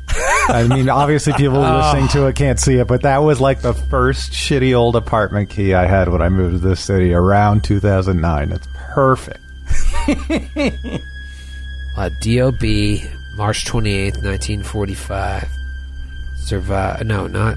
Uh, he was married to a woman uh, who passed Mara- away. Wait, about were they, seven did she ago. pass away or did they get divorced in 2002? Most Seems likely like she- that's Uh, her- no, this that's would her- be uh, that would be her birth and death date. Uh, they wouldn't put divorces on this kind of thing. Uh, yeah, Right. Daughter Sharon, son Michael, Oh, he's an IRS agent. IRS agent. Tired as Assistant Deputy Commissioner for Operational Support.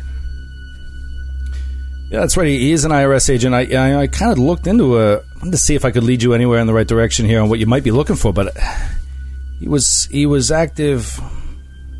Well, you see it there on the summary. He was active 1967 to 1970. Uh, I couldn't find anything. I, this guy, whatever he worked on, whatever his operations were, they were above my pay grade. So Specialty in taxation and property confiscations. Did this man assist in confiscating property that was compromised or Might have made some enemies back in the late 60s. It was a different time back then. Peace, love, war, hippies. This guy, by the way, can barely fit in the seat. He's so jacked. He's so huge. that was his Just distinguishing like- feature, right? Huge. Uncomfortably shifting in this tiny chair. Getting bigger chairs. You'll forgive my asking, but sending a special forces operative, a federal agent, and a geneticist on a routine scrub job doesn't track for me. Yeah, what aren't you telling us? What aren't you telling us? Uh, There's nothing I'm not telling you. Like I said, uh, nothing's routine. There's not a single job we ever do that's routine.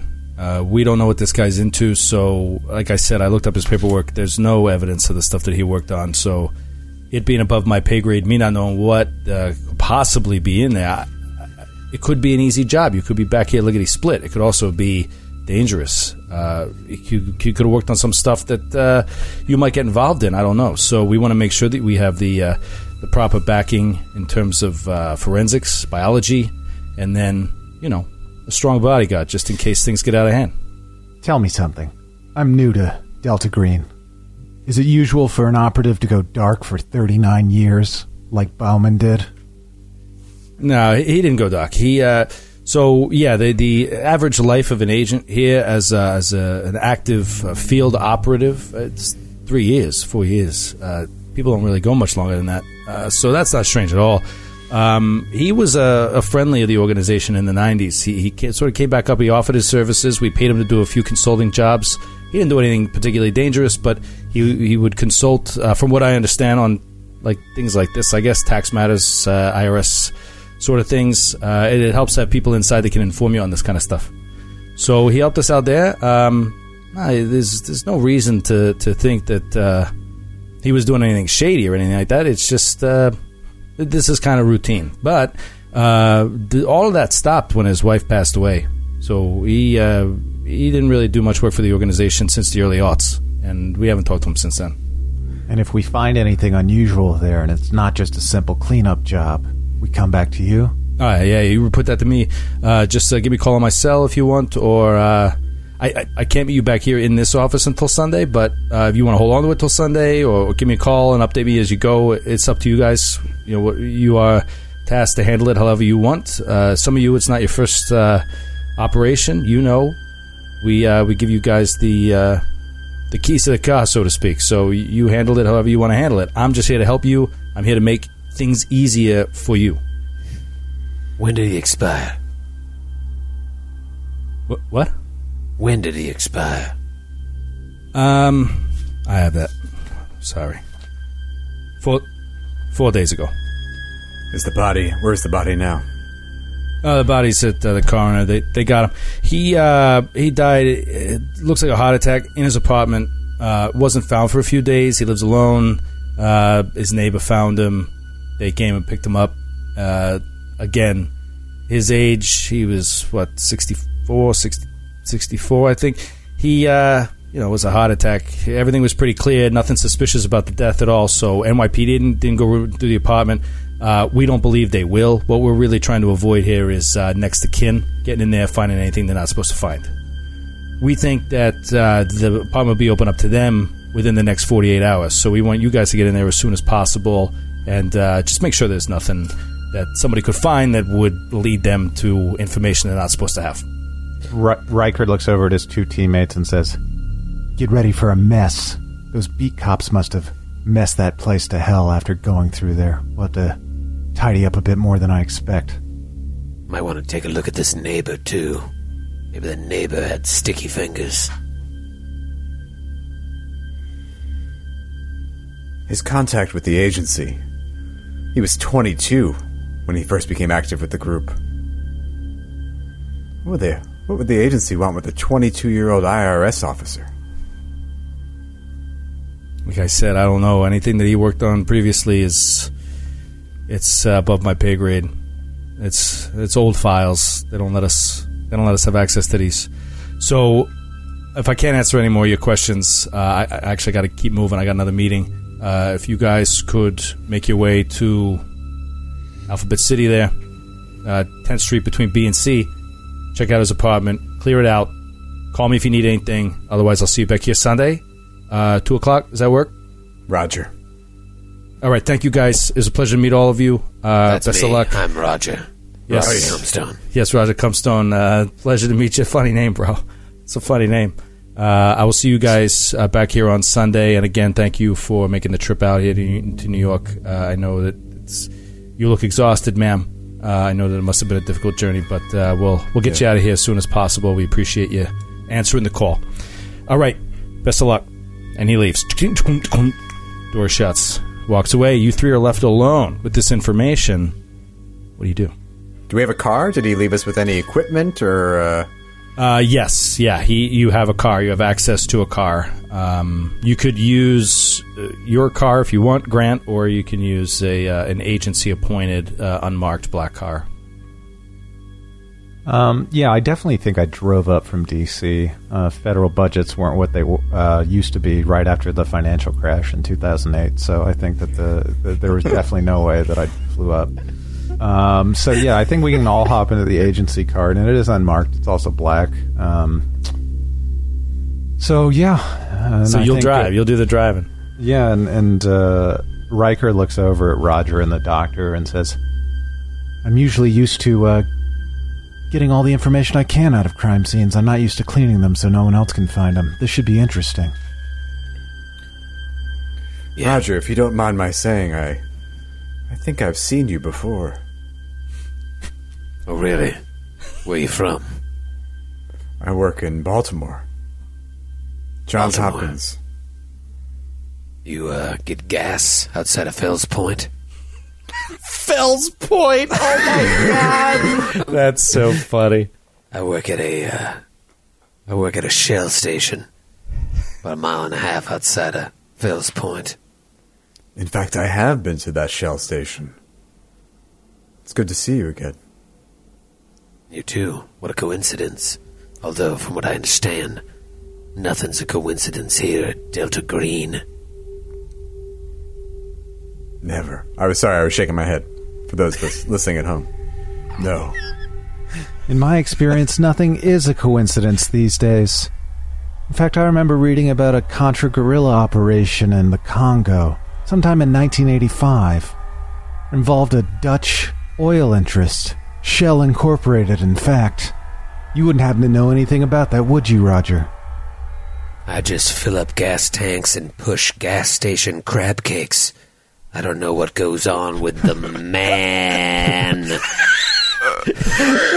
that what they do at Maryland Shells? They, they, When they you're a mile and a half outside of Fells Point, we serve crab cakes at the Shell, and they're delicious. off, off of 95. They just put the crab cakes on the hot dog rollers, so they just kind of like they just keep little, rotating. Little pucks for keep rotating. They're always warm and they're delicious. Penis shaped crab cakes. That's what we're known for here in Maryland. what was it? Fells Church. Fells No, Point. Fells Point. Fells Point. You look like someone who knows how to get their hands dirty, and I'm not just talking about with penis shaped crab sticks. Or with a dipstick, for that matter. The I hell think are you you've killed talking someone about? before. You look like a killer when I look into your eyes. Haven't we all killed someone? Isn't that why we're here? That's the answer, huh? Haven't we all killed someone? No, we haven't Why would you- all killed people. That's not a normal thing for most people. I'm sorry, Doctor, but looking at Roger's file, he has a reason to have killed someone as a special operations member, and I am authorized by the United States federal government to kill if it means protecting the citizens of this great nation. But why would you, a medical doctor who is bound by the Hippocratic Oath to do no harm, why would you have killed someone? Answer me. wow. I mean, really antagonistic. All standing outside of the Nissan. Yeah. All just like waiting to get in the Nissan. He slams his hand on the Nissan. Yeah, It's a can we have this 2006 conversation while you're driving to the East Village? It's a 2007 V6 Maxima now that we're back in time. If it's present day, it's a 2015 hybrid. Oh, right. Yeah, yeah. I'm sorry to throw you off on the timing, but uh, Oh, no problem. It had to happen. I've met a lot of men like you. What's your name again? Agent. Agent Solis. Ru- Oh, sorry. You're special operations. No, I, I wasn't. I know you. Ops. Agent Comstone. I know you, Roger, but I've met a lot of men like you, Special Agent Solis. I think what you're about to see in the next few years of your service with Delta Green, you'll have to, you'll find plenty of occasion to break all oaths you've ever sworn. Boom. We sort of pull back, and we see the car now moving through traffic on uh, going down the BQE, heading to the East Village. So we then move to a shot crossing over Manhattan Bridge, and then flowing down in to the East Village. Uh, kind of a rundown area, a little packed. Um, it starts to rain. just just lightly. It was overcast, and now it's just spitting a little bit. You guys, Question uh, for yeah. uh, reality's sake. Uh, if I want to get to 10th and B, is the Manhattan Bridge really the way you'd want to go? Yeah, really? You took the Manhattan Bridge? What time of day is that? I At this just time of wanna- night? It's ruining the reality for me. I don't know if I'd take the Manhattan Bridge to get to. Why to would we and take the B. BQE from Long Island City? Yeah, it makes no sense. I know it was 09, but come on. I, th- I think you would. really? take- yeah, I Why don't you you just take would. the? Would you just take the Queensboro? Get down, like go down, just hit down the FDR. All right, you can take the Queensboro, go down the FDR, whatever you want to do. It's fine. I'm going to bring up Google Maps real quick. Can you po- can you pre you like go to 2009 Google Maps? I think they have that. Yeah, I think I think we're You probably step back in the versions. I think we're taking like uh, I think we're taking like 8th Street across instead of 14th Street, and as we yeah, get close, you got to do that.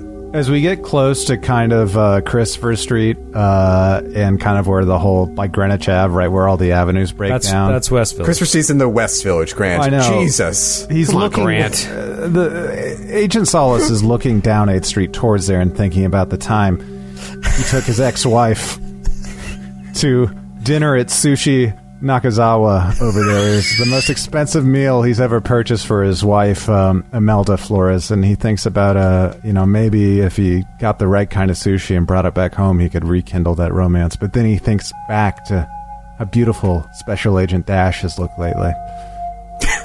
He he rear ends the car in front of him, lost in reverie. Right, and then he realizes that the only two options are to either take the Williamsburg Bridge or the Midtown Tunnel. Yep.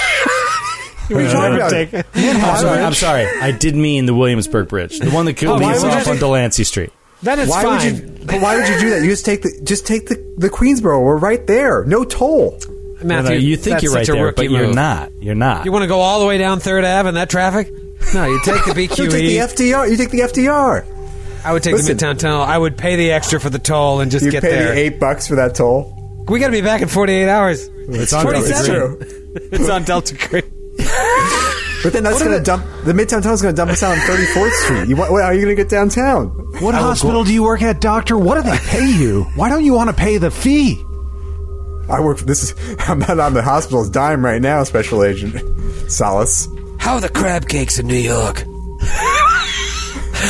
he asks as uh, as uh, special agent. What's your name? Riker Solis uh, manages to find a, a parking spot near uh, near uh, what's over there? Tom, is On it East Tompkins Square Park? Yeah. This is Deli. Yeah, perfect. Yeah, near Tompkins Square Park. Uh, pulls over, finds a spot. Pat, pat, pat, pat, pat, pat, pat, pat. Rain on the windshield. You know what we're not far from right now? Kim's video on St. Mark's, where I was a That's member. true. And it was 09, so Yep. so LaValle It's was still there. open. I might have been No, that's not his location. at uh, The characters walk by and see a filthy failure sitting behind the desk of Kim's video. They walk, continue on to 10th Street, a couple blocks north, and then over between B and C. So I have a question about gameplay. Yes. Here. So if this were Pathfinder, I would say, can I roll perception to see if we're being followed, like that kind of thing? Is that is mm-hmm. that something I would do in, in Delta Green? Uh, no, it isn't. Um, you would have an alertness check that would be uh, determined automatically by the skill level of your special ops guy, and he would be able to tell you flat out that nobody's following you. I got an 80% alertness. Exactly. So y- you wouldn't even need a seem roll. If somebody was following you, I would just tell you you were being followed because of how skillful he is uh, at that. Got it. Yeah, You- Roger you- Comstone may seem aloof, but he is hyper aware. Yeah, it, it puts a lot, of, I think, a lot more pressure on the handler to know the characters a little bit better, uh, and to because like you don't just ask to roll checks. You sort of, I need to know what you guys are good at or not, and make sure I'm giving you that information. But yeah, you can always ask. Can I use my alertness to do this, to do that? But a lot of times you're not going to roll. Uh, you're just going to either pass or fail. Uh, the only time you're going to roll is when like your life is on the line or seconds matter. Um, all right, you guys head up to this apartment building, and uh, you have the keys. You open up the door, go into the building. You know it's on the fourth floor, and you start walking up these stairs. Get to the fourth floor, walk down the hall. Walk up. It's a walk up. There's a few apartments on this floor, and you find yourself outside the door to 4B. Seems undisturbed. Um, it's a regular door in the hallway. Let's go to the map. Oh, this is what I was wondering. Is there a map? Well, there's a map I in saw- Joe O'Brien's uh, Delta Green games because I, I love still have a map of Tompkins Square Park up. Look at that! look at that tile you found. exactly. Look at that ru- that sweet rug. It's a rug. Oh, That's a rug. wow. Wow, I was Uh, not expecting I just this. put a bunch of minis on there, so I don't know. Well, there is a scientist. Wait, who's this other guy? And that guy. Unfortunately, there's no huge dudes. Huge jacked man. The Yeah. one of the one of the hitman looking character in the gray suit is perfect for me. Okay. I'll take this. I'll take the scientist. All right, Troy. Unfortunately, the huge dude is left with the like. I'll be the gospel guy. briefcase guy. Looks like the Yeah, the naval guy. officers in dress uniform. One of them with a gun, and the waiter. Yes. Yeah, I'll be the I'll be the waiter. He's got a crab cake in his hand. I can't believe love they had a, a crab cake food truck outside here at the corner of 10th and C. So 2009. lucky. Food truck craze is just about to boom. Well, it's So close to the sea, Roger. Where do you expect they get crabs from? Good You get- call. You guys Solis. just standing outside this door. Uh, what do you do? You have the key to the apartment. Steve says we should go in. Uh, Agent Riker, I think, opens it and uses his forensics capabilities to scope out the room as soon as he gets in. He's used to looking at a crime scene. He's thinking about that scene in The Wire where Bunk and McNulty kind of like look at the gunshots entering Fuck. in. And there's, Fuck. Fuck. yeah. Fuck. Uh, okay. He opens up the door. And you guys walk into the apartment. So do what you want with your minis. Move them about as you see fit. You walk in to see over to your right. Uh, w- w- first thing you notice is sort of a bland apartment overall. Not much going on, and uh, the pallid uh, smell of cigarette smoke in the air. You look over to your it. left. There's a kitchen right as you walk in, and uh, there's a, a mess of some dirty dishes and stuff like that around. Uh, nothing too crazy. To your right, you see a living room with a couch pointed across at uh, an ancient TV, uh, an old set, you know, not HD, an old tube style TV, antennas. Uh, coffee table in front of the couch has a scattering of magazines, Sports Illustrateds mostly, uh, and a, a box of donuts that's just like sort of rotting, crumbling, stale. Um, the first thing you notice, it looks like you guys all kind of split up uh, so that uh, Special Agent Cumstone went into the kitchen. Um, our doctor moved down the hallway where she immediately saw to the left a bathroom, and then to the right a, a closed door, and then another door that was ajar uh, that reveals a bedroom, and then uh, what you call it? Uh, what's his name? What's your name? Federal agent Salas. uh, Solis. Solis. Solis. And Solis went into the living room. So let's start in the kitchen where um, our special ops guy walks in. You know, you, you don't see anything particularly interesting here beyond, uh, you know, there's a, it's, it's a relatively bare kitchen, cans, pa, cans, pans, boxes, that kind of stuff. Like n- uh, nothing that interesting. Uh, you do see on the refrigerator there's a, a paper that is uh, stuck to the fridge on a magnet. Um, and I'll show it to you if you go over to your Roll20 journal. Oh, thank you. You're welcome. Oh, come on. Uh, It is a Did child. you ask one of your children to draw this? Yup. right.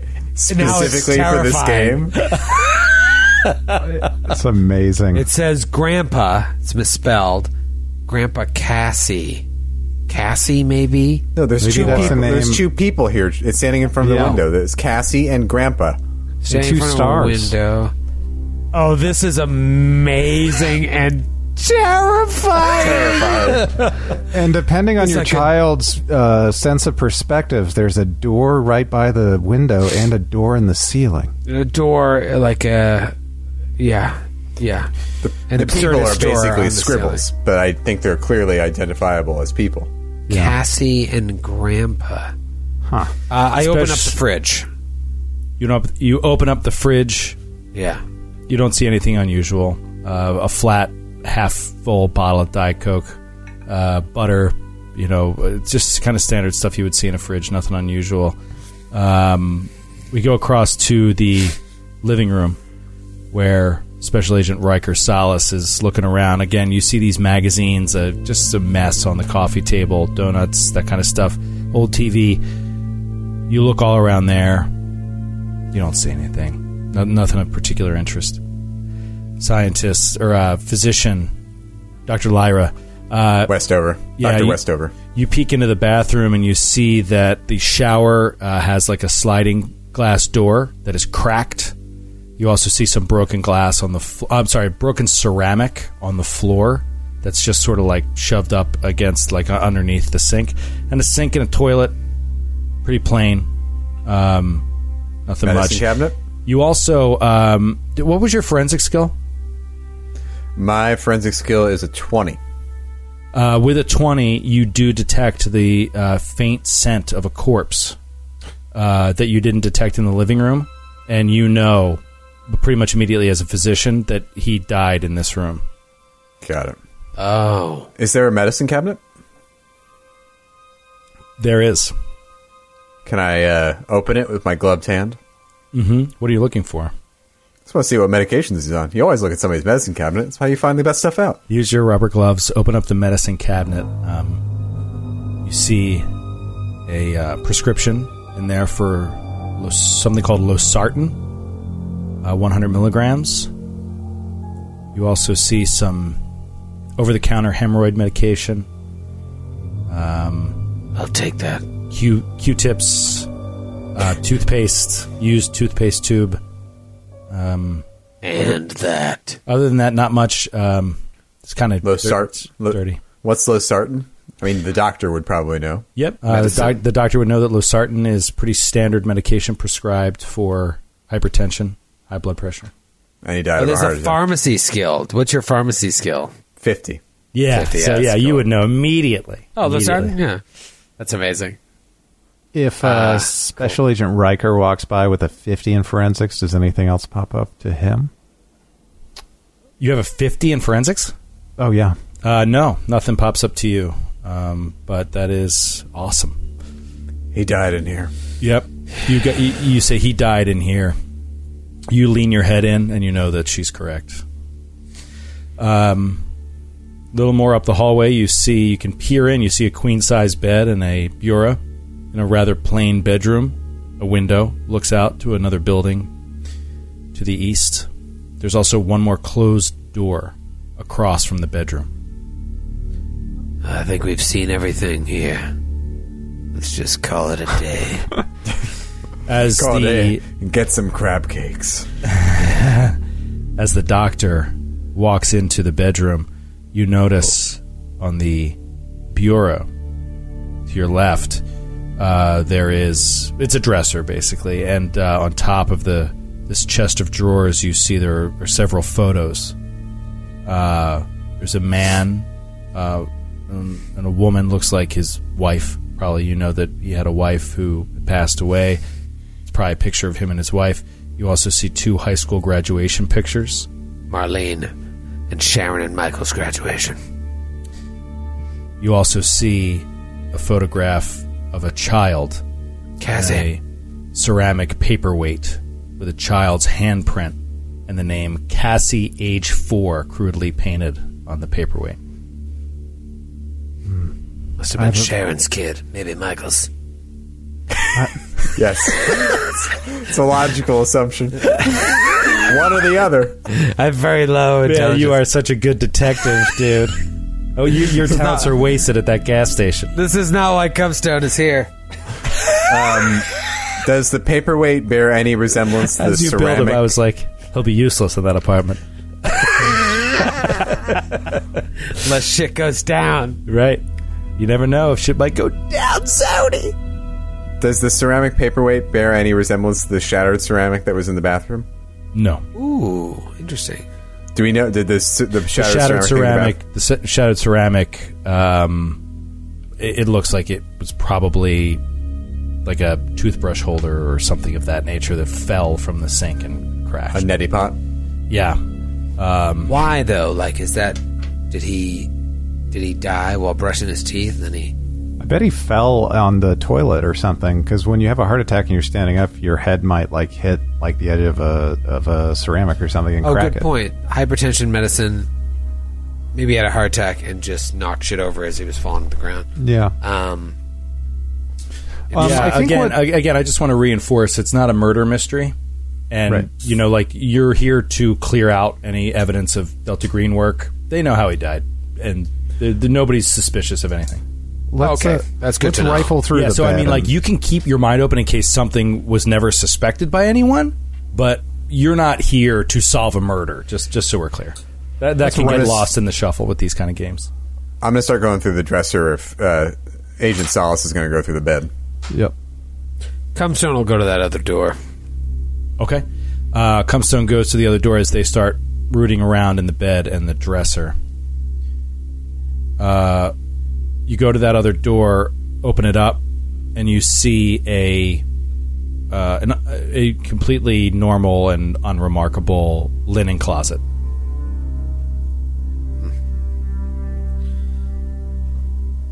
Um, is there anything uh, that's found in our two searches, or are we still just rifling through? Yeah, you guys are looking through his clothes and stuff like that, and you don't find anything of interest.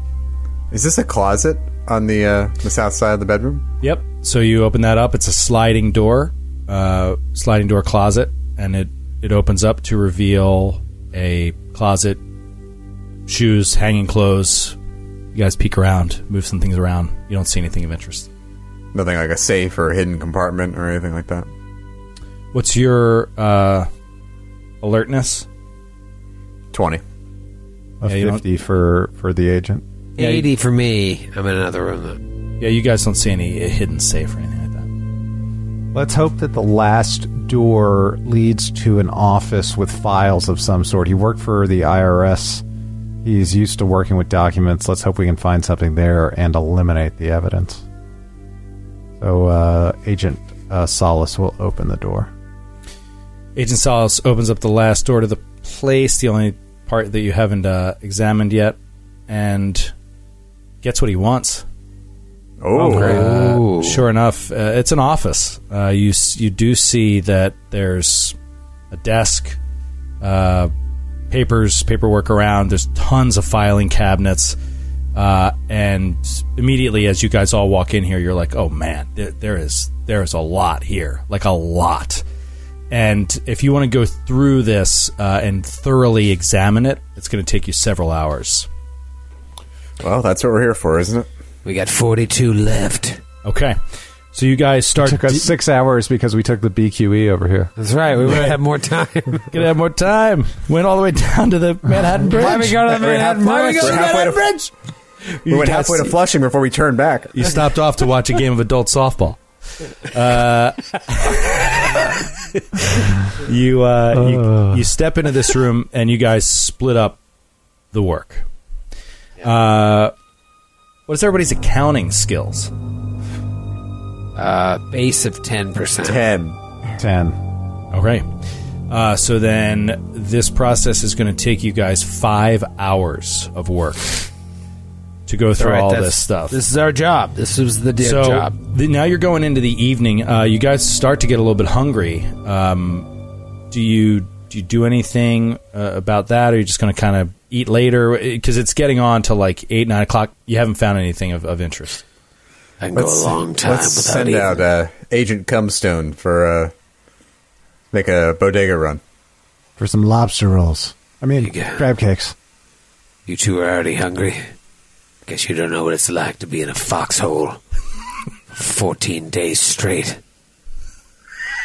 Did you fight in World War One? They Grant, called Grant, it they, foxhole. had, They had so foxholes in World War Two. All right. And How foxholes in old are you, Vietnam, man. Roger? You don't know what I've seen, but What? who wants a cheeseburger? It's like Make a it- patty, patty melt for me. Make Had it a enough for the doctor and a deluxe. Great. I wonder if the McDonald's around here have crab cakes. and Cumstone leaves to uh, do right. a uh, food run. Cumstone, as you walk out the door, you walk straight into an older woman who's moving down the hallway. Oh, She's walking by and she bumps into you. Oh my gosh, I'm sorry. I'm sorry. What? Are, you coming out of Mr. Baughman's apartment? Yes. He's a family friend. I was asked to come here and get some things for the funeral. Oh, well, I'm so sorry for your loss. It was a terrible thing. Terrible thing. You know, he was in there three days before they found him. Oh, I wasn't aware. Did, did you happen to uh, see him before he passed or after? No, I, I, I didn't. I didn't see him after either. I, I didn't see him right before he passed. I know him. You know, we're neighbors, but I, I didn't see him much. He, he kind of kept to himself. You know, ever since his wife died. So Yes. I, I left him to his, to himself, and he was a nice man. Though it was a terrible thing, and I'm glad to hear that uh, that his family's getting ready for everything. So I'm, I'm sorry I bothered you. What is your perce- uh, your persuasion? I have an eight charisma, so I'm sure it's the base twenty percent. Twenty percent. Yeah. Fuck. Okay, you got to make a roll. Okay, that's what we're here for. What do I roll? We're here for every once in a while. You I roll gotta, a D one hundred, and I got to roll under twenty. You got to roll twenty or less. This is ridiculous. I love it. It makes total sense. Like this is not his jam. I- I, I can't My- believe you're the one that walked out. If either of the other two walk out, Automatic pass. Fifty-three. she just nods. Okay, well, give my best to your family and to everyone else. Roll a human int. Oh my god, I have an 80 in that. Jesus, I should have gotten the food. I have the base of ten. Oh, no. So this is intuition to, to try and This is see so like, perfect that it's you. Human it's so intelligence. perfect that Oh, it's is you. it human intelligence or intuition? Yeah, human yeah, intelligence. human intuin- intelligence, intuition. It's it basically to me, it's like gotta roll under all of 10. It's all of like perception, knowledge, local, and sense motive rolled into one skill. Trying to figure out. Wait a minute, something seems a little off here, or does it? Or like, what is she thinking? Yeah. Yeah, sixty-two. Sixty-two. Yeah. So you're like, cool. See you, lady. And you walk down the hall, and as you walk down and hit the stairs and disappear around the corner, she's still staring after you, and her face hardens. And we cut away back to everybody like rooting through the uh, the files. Cumstone has no idea. He's just on his way to Mickey Yep. D's. He won't. He probably won't even mention the encounter to the two other ones. This is, I mean, horrible, horrible. All right. So you two guys, uh, uh, Doctor Lyra, One job to do. you should have just shot her. Not for nothing. You sent me to do the food run because you thought I, I was know. useless, and look what happened. You're not good at that either. burgers. What, what are No, you supposed to I do? can't do anything because if shit goes down, you're going to be glad I'm here. All right. I think I so- have the same to unarmed combat and firearms as you. I was in a foxhole. I was in a foxhole. Steve. You guys, uh, we go Steve. back. We go back to um, Special Agent Riker Salas and Doctor Lyra. What's your last name? Westover. Dr. Lyra Westover rooting through, and Agent Solis, you pick up a, a particular manila folder, open it up, you see something interesting. The doc- there's a document. There's an official deed granted by Essex County, New York, for a home that is owned by Clyde, owned by Clyde Baughman, and it's upstate. As soon as you look at it, That's really upstate, isn't it? Mm-hmm. you realize West, West Orange. Right? Oh no, New Jersey or New York? No, Essex New York. County, New York, or is Essex that by, County, is New York. up by Vermont? You look at this and you see that Im- immediately Uh, a red flag goes up, and you it's possible that you're looking at an alternate location that could have potentially sensitive material that your handler didn't mention or maybe didn't know about. Yeah. Doctor, we've got to get out of here. Have you gone Why? through all of your wrong? documents? I found another property owned by our Clyde Baughman, but it's in Essex County. That's a five-hour drive from here. Oh Like I'm- gosh, It's near Lake have I have I found anything interesting? Um, no, you haven't found anything Have interesting. Leave everything that you see here as it is. Our enemies have to not know that we've been here. We need It to has to complete look- our work here before we go to a second location. I think we have. Have we finished our? We basically, you feel like we've gone through all of the files here. You've gone through all the files. Uh, yeah. Do you want to do another sweep of the apartment? Yeah, Yeah. I think. Okay. Hey, well, guys, so- For like secret compartments and stuff like that. So I mean, you literally you take all these hours, uh, and you're into the evening now. Um, we'll say that uh, that you arrive back, Roger, and you guys have food, and while you're eating and discussing what to do next, uh, it's on Doctor Lyra's mind just to, to keep doing a once over of everything. And Doctor, you see uh, up by the door, uh, the door that you entered, which, pardon me, uh, is not represented well by me uh, on the map, but uh, with the door open, uh, it just concealed, and then the um, Roger left, came back. You guys were in that back room. You hadn't noticed until you stopped and ate. Maybe you ate in the living room. Maybe you're just eating standing up in the kitchen. But you notice just inside of the wall of the kitchen behind the door where it would have been concealed by an open door is a small key hook and there's a ring of keys hanging on the hook Uh, the doctor will bag him and take him with us. okay That even Um, look like a house house key. What kind of keys? Are they house keys, Yeah. safety deposit box keys. They're they're pretty standard keys uh, in terms of size uh, but they are mo- all marked. They're all marked with uh, colored rubber trims uh, different colors. There's a red key a green key a blue key a black key and a yellow key. There's five different keys uh, on the chain. The only one that's remarkably different the the red key is identical to the key you used to get in here uh, if you compare. The yellow one is the only one that sort of stands out. It has S ampersand G engraved into it. And does um, Roger have military science land? Yeah, land. That's my jam. Sixty percent.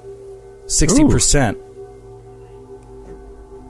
If you take a look at these keys, Let me take you, a look at that, Doctor. you are able to identify this key as uh, it's a brand. It's a brand on the key. It's Sargent and Greenleaf locks. It's a brand of locks. You know them to be the strongest, most expensive, and most respected padlocks on the market, and they're used by the military and and like people that can afford them. They're extremely high high power uh, quality padlocks. You see these? These are S&G locks. These are military grade locks. They're the best in the business. What is an IRS man doing with locks like these? And there's nothing in the apartment we, we saw that would have that was padlocked or could have been padlocked. Nope, no, nothing in the apartment. Maybe something upstate. Uh, we should uh, the the doctor will give uh, our uh, handler a call on his cell. Miles Velasquez? Miles Velasquez. Did Black. they have cell phones in 2009? They did. Yeah. yes. Yeah. They did. They did. Uh, he he slides the answer Should fax him, on his just to uh, make sure. iPhone two. Was it an iPhone two in two thousand nine? yeah, I think it's 2G. No, it might they be the were- 3G year. No, it was it- yeah, it was at least the 3G 2009. Yeah, it's No, 3GS. I, I think I had a black. I think I still had a BlackBerry in 2009. well, you said it's spring, summer, June 19th of 20, uh, 2009, the uh, 3GS came out. Yes, Classic. yes. Uh, Agent Velasquez waited in line for 14 hours to get the 3GS. just just about a week ago. He's actually going to another Apple unboxing today. That's why I had to leave so quickly. That's what it was. Well, it's just the 3GS was superior to 3G, so that's just smart on Agent Velasquez's part. uh, he answers the phone. Agent Velasquez. Velasquez. This is this is Doctor Westover. Tell him Cumstone's here, too. Uh, you hear like shuffle, shuffle, shuffle, shuffle. Uh, sorry about that. Yes, uh, and you getting some papers out. We Uh, discovered a Dr. Westover, yes. We discovered a deed at the location for a possible second abode storage unit. We don't know in upstate New York, Essex County. Shit. What about uh, what about in the location there in the apartment? Uh, anything? Any evidence? Nothing out of the ordinary. Keys to military grade locks. Tell him. Tell him, Doctor. It's a good point. Yes, thank you, Sergeant. What was what was your rank in the army? I was third. Third? He was a third. I'm, I'm sure he was at least a sergeant of some kind. So, Sergeant, were- Cum- you were a Sergeant three-star Cumstone- general? we used our own system. Sergeant Cumstone found. Uh, they just use whatever they feel like in the military, huh, It Troy? was, it was foxhole logic. Sergeant Cumstone has found a, identified a military a key to a military grade lock, a padlock. We found nothing of the sort here. Nah, interesting. Yeah, I don't know. Um, that's that's frustrating. I, I, I sorry to put it on you, but I, I think you gotta you gotta clear the other location as well. If it's definitely a, a, a home that he owns, uh, we don't know if something else might be in there. Especially if you found nothing in the apartment, there's a, there's a chance that you know that he kept stuff there. So uh, do me a favor and um, why, why you take the night, you rest. Uh, with the apartment cleared, we you still have another day to do it. So uh, get some sleep. Uh, head out in the morning uh, upstate. How far upstate? How far? Five hours. Near Lake Placid. Five hours. Apparently, it's near Lake Placid. Maybe we should head up now and get an Airbnb, uh, get a B and B. Jesus, never been up there. Um, uh, no, sorry, the budget does not uh, allow for staying overnight. Uh, on, I'll have to get that cleared. I mean, if you really think you have to stay overnight, I can look into it. But if you could drive up there and just check out the location, clear that as well, then we're done. Uh, you could drive back and be back in the city by tomorrow night. Uh, you don't really need to stay over. But if you find something there that, that needs further investigation, and uh, you either need to stay over or you need uh, uh, some backup up there, you just let me know. I'll take care of it. All right. Thank you. Thank you very much, Agent Velasquez. Do we have a place to stay in the city? Yeah, of course you got a place to stay in the city. Is it your couch? Are we all No. sleep? Or you- you're staying at the uh, the Hilton Garden Inn, uh, LaGuardia. right, right, right. All right. All No, right, we'll no, check no expense Airport. paid for uh, Staying Delta in Green an agents. airport Hilton. We'll check in tomorrow. Farther from Lake Placid. Uh, so yeah, so uh, yeah, All right. So let's wrap up here. Yeah. Once, uh, one last once over. Let's all Check do the- a, a lap. I got an 80 alertness, but that's more like if shit's going down, not true yeah. You guys do another lap. Nothing. No He- floorboards. he, yeah, he doesn't like that. have anything here of sensitive uh, Delta Green level. Okay. Let's take the deed and the keys and uh, leave everything else exactly how we found it. Yep. And Yeah. if my forensic skill helps us cover up our tracks at all, I'll use it. Troy, if you only went to high school, you were probably a non-commissioned officer in the Green Berets, so you'd probably be like a staff sergeant. He's a, he's definitely a sergeant of some kind. You, Yeah. all, you, all you needed was a high school diploma to be a Green Beret. Yeah, so- but you'd probably be an NCO. You probably wouldn't be an officer unless you stayed in and ranked up a lot. You haven't seen what he's seen. He's a That foxhole. third, Grant. Now shut it. What are you doing a over there? I mean, you went over there. Let's go to the Hilton. All right, let's go to the Hilton. All right, you guys go to the Hilton. Uh, check into your rooms. You have multiple rooms. Um, Spare no expense. Yeah. You sleep the night, except for Dr. Lyra, unfortunately, It's might not Dr. be able to- Westover. Dr. Westover, sorry. I, I keep calling you by your first name. It's just rude. It's just rude. Um, It was the 09s. yeah. Um, roll a sanity test. Oh, gosh. Ooh, okay. Everyone? No, just uh, Dr. Westover because she has nightmares. I do too. What's my score? Is it my sa- my sanity points or this is my power? What is it? Uh, it, you roll a d100. You need to roll your sanity score or lower. Okay. Current sanity score. What's your current sanity score? 56. Uh, 68. Oh no! Jeepers, dude. You might Okay. go past your breaking point. So, I mean, you just have a, a, a terrible, terrible nightmare. Um, but most of the way you power your way through, you take one point of sanity damage on a 1d4. So, not too bad. All right. Just this like weird What, what did she dream? presaging dream of what they're going to find in Essex County. Yeah, what did, what did you find in Essex County in your dream? I think she dreamt Cthulhu. of walking through a field, trying to find a particular lot. She came up to it and it was an overgrown shack in a clearing. Tall grass. No one's no one's kept up the uh, the landscaping. And she just walked over to the shack, and it just started shaking, and shaking, and shaking, and then the whole thing split open, and the whole thing went black, and there was just an eye looking directly into her, but felt like directly into her soul, and then she woke up. Bottle cap. Uh, but there's no bottle caps, which is so awesome. Uh, you take one point of sanity damage. I'm going to say bottle cap every time you do something awesome. And the best part about it is it can't help you because you're so meaningless. utterly fucked in Delta Green. Troy would love this. Yeah, no, this is my kind of system. Now, I, s- I suffer from bad dreams too, but I don't have it as bad as her. Yeah, she has an actual mechanical mental disorder right now of sleeplessness. So That's that's right. that's why I'm triggering that. We could do it for you for flavor, for fun, but I want to try to stick No, to it's the fine. system as much as I think. Uh, okay. All right, let's get on the road. Now, I don't know that that necessarily means, Matthew, that you take sanity damage every day, but I'm just sort of playing it right now, but whatever. Yeah, no, it's fun. So Uh, we're all right. into like six hours worth of our day gone already, and we have a, like a five hour drive ahead of us, right? Yeah. Okay. What time did we wake up? Yeah, so what time do you guys hit the road? It's up to you. Early. Like 5 6 a.m. a.m. 5 6 a.m. a.m. 5 a.m. 5 It's a.m. 5.30. We'll leave at 5.30. 5:15. Unfortunately, we can't, we can't get our complimentary breakfast from the Hilton because they don't serve breakfast that early, but we'll get something on the way. It's all right. We'll find a crab cake shack on the way. Stop. We'll stop at a brewery in Kingston. I'm Get sure brunch. there'll be a, a It is roadside Saturday. crab cake stand on the It is way to upstate New York. All right. fresh crabs. Anyone want any? You guys head out again. I love this. Like. I want to imagine.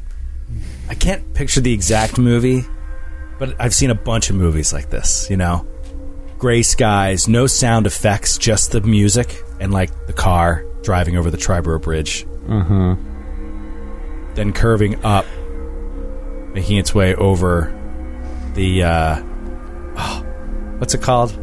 North of the George Washington the uh, Tappan Zee over the Tappan Zee to 87, up 87, and I would uh, never take the Tappan Zee to Lake Placid. you make your way to the address on the deed, which was uh, 298 Red Fox Way in Keene, New York. It's called Keene, New York. K E E N E.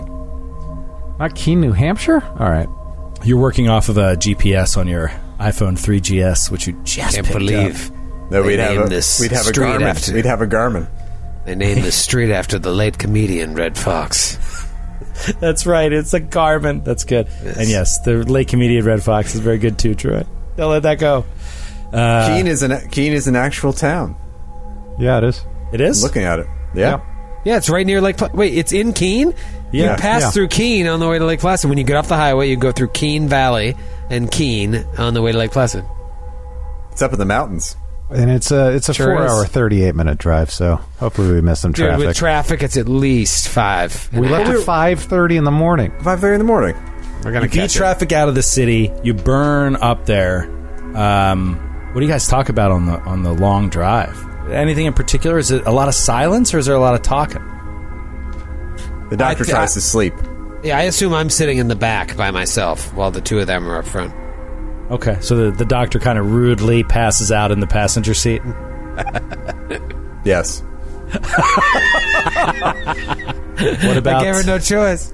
Yeah. I mean, she doesn't actually sleep. She's got a sleep disorder, but she closes her eyes. what about what about Agent Solis? What's he thinking Agent- while he's driving if he's not talking? Agent Solis is looking up at the green LED clock in the dash in the middle of the car where he has a worn out wallet sized picture of his son Maxim scotch taped next to the clock. So he looks over at it and remembers why he's working it every time. And he looks at the, the, the doctor sleeping next to him and thinks about how his son would fall asleep after he would take him to games at Nationals Park. He loves baseball and he loves Cracker Jacks and he loves spending time with his son. And he looks back at Roger in the back seat and says, In the rear view. yeah, in the rear view, looks at him in, in there and says, I don't know what we're going to find upstate, but I hope your training comes in handy, Roger. And he grips the wheel and he slowly pushes his the ball of his feet to the throttle to accelerate up to 95 an hour. he's not worried about being pulled over. He's a federal agent. Again, the camera drops back for a second, watching the car. We don't hear revving. We don't hear fast noises. We just hear the music, and And you see, like- passing cars in the right lane. You see like a low angle shot and like a bunch of papers flying past the wheels as the as the air kicks it up. He's just flying, and then we come back into the car. What does Roger respond? What's the rush? We only have 48 hours to clear out this place, or else Delta Green could be found out. Got a lot of enemies out there, Roger. More than just on the battlefield. It's a battle for hearts and minds in this world today, not just bodies. Who's the kid? Points to the picture of your son. yes! As, as the doctor is just nodding off in the passenger seat. So She's glad you trying took to yourself nod. out of She's- this, Matthew. She's trying to nod off. if you guys could just keep quiet. That's Maxim. He's, uh. four years old, you know. The same age as, uh. as Cassie, Baughman's granddaughter.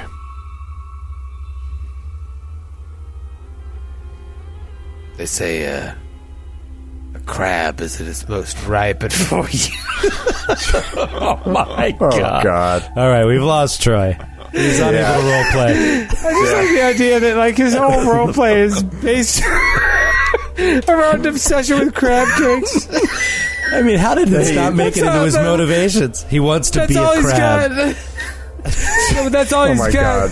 That's his Troy's only point of reference. Troy is so punchy right now. It's gotten very late. They say a crab is at its most ripe at four years.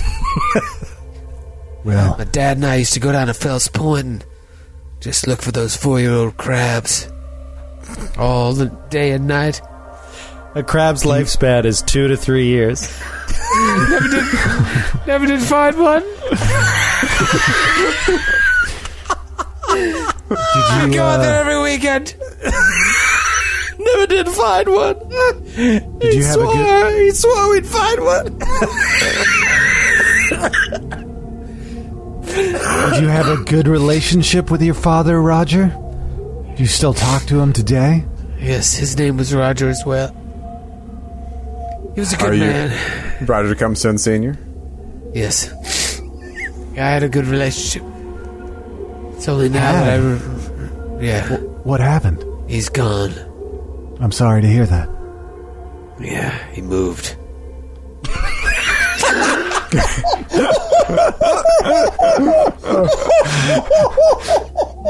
Did you, uh, did he not leave you his address when he moved? what about his phone number?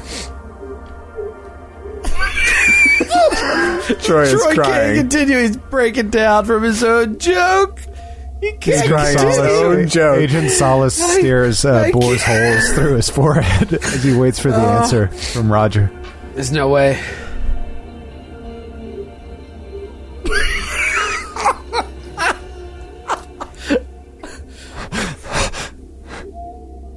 You asked me if he left an address. Before he left, he said, I want you to go out there to the dock, son. The dock that we used to go to every weekend. Looking for four year old crabs, and you're gonna find a rock. And underneath that rock,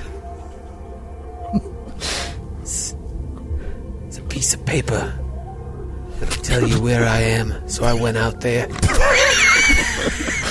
Oh, oh, was the paper It's been a good seven or eight hours still looking for four year old crabs, and then I said, you know what, I'll try and find this rock, and that rock I did find. And underneath was a piece of paper that said, the lifespan of a crab is two to three years. That's my dad. That was his sense of humor. I don't know where he is now, though. That's a tough lesson to learn at any age. And as uh, we get closer, we see Keene 20 miles, 20 minutes away. We should wake up the doctor. I've been awake this whole time. You guys, you guys need to shut up. Doc, you got to do another sanity check. Remember listening to that story? yeah, just from not sleeping and listening to that. No, no, not really. Reliving, the, I think it's his really- trauma for him? I think it's really, really funny though that she takes sanity damage from listening to this absolute fucking nonsense that's going on while she's trying to sleep. Troy even tricked me for two seconds when he's like, Who's the boy? When I was like, He's going to really roleplay. oh, No, no, he's not. I, I really want everyone at home to know that when Troy did that, he took off his headphones so he didn't have to hear us reacting to him. It's the only way I could do it. Yeah, you and couldn't it get through it if you so heard us loud. I had to like shove the headphones down. Roger's a weird guy. no. Roger? Get right out of All town. right. Did we get there? Yes, you get there. Um, Now entering me. Keene. Now entering Keene, so you guys pull off and exit, and then make a couple turns, and you are suddenly, uh, rather suddenly, on uh, on a uh, like a country road, like very very small country road, um, uh, kind of winding up through the hills, and you see a mailbox uh, with the address that you need. You turn right into this driveway and you see it's an unpaved stone driveway that actually it's not even stone. It's just sort of like a trail. Like it's like uh, brushed away it's it's like dirt and rocks. Uh, but it's smooth enough. You pull your what was it? Not an altima anymore? What is it? It's a Maxima right now. Right, It's a Maxima, Nissan Maxima. 2001 Nissan Maxima. It's it's seven years old, eight years old, but it, it still has good horsepower. pull your nissan maxima up uh, and you see a little cabin sort of mountain home. Uh, go ahead to the map go ahead and scroll down and uh, you will see where you are Wow. Wow, wow, wow, wow, wow, wow. So you pull up and you see uh, in front of you is a small house. Um, nothing too spectacular. It's all wood. It's it's sort of actually designed to look like a cabin more than it actually is a cabin. Uh, kind of has that that decor uh, along the outside. Um, you immediately notice as you look at it that over to the right there's a uh, a standing well. Um, and then off to the right the uh, the paved not paved sorry the like sort of trail ish rock and dirt uh, path goes into some trees where it disappears in the distance. Uh, I don't know maybe 30 or 40 yards from the house. Same thing on the left side though you can't see it on the map uh, maybe 50 60 yards from the house it, it, it goes into forest as well. So it's really heavily tree lined around here. You don't see any neighbors there's no houses you can see. Uh, very much so a country house. Um, you guys can't see it from this angle, but the players can. Uh, your characters, you know, depending on how you move, There's also uh, in the back of the house there is uh, an outhouse uh, of sorts, a small house uh, just off to the the south, and then a oh man, speaking of the dreams, a tin shed in the back. Roger, why don't you scout the perimeter and keep an eye out for any of those locks you're so familiar with in case we can use this yellow colored key? Yeah. how Saying many- constant radio, constant radio contact. We have How many radio. key- We have two way radios, right? Yeah, you have two way radios, and you are. Uh, there's nowhere he could walk on the property where you can't see him. But if you guys go into the house, you wouldn't see him. So How many keys are there?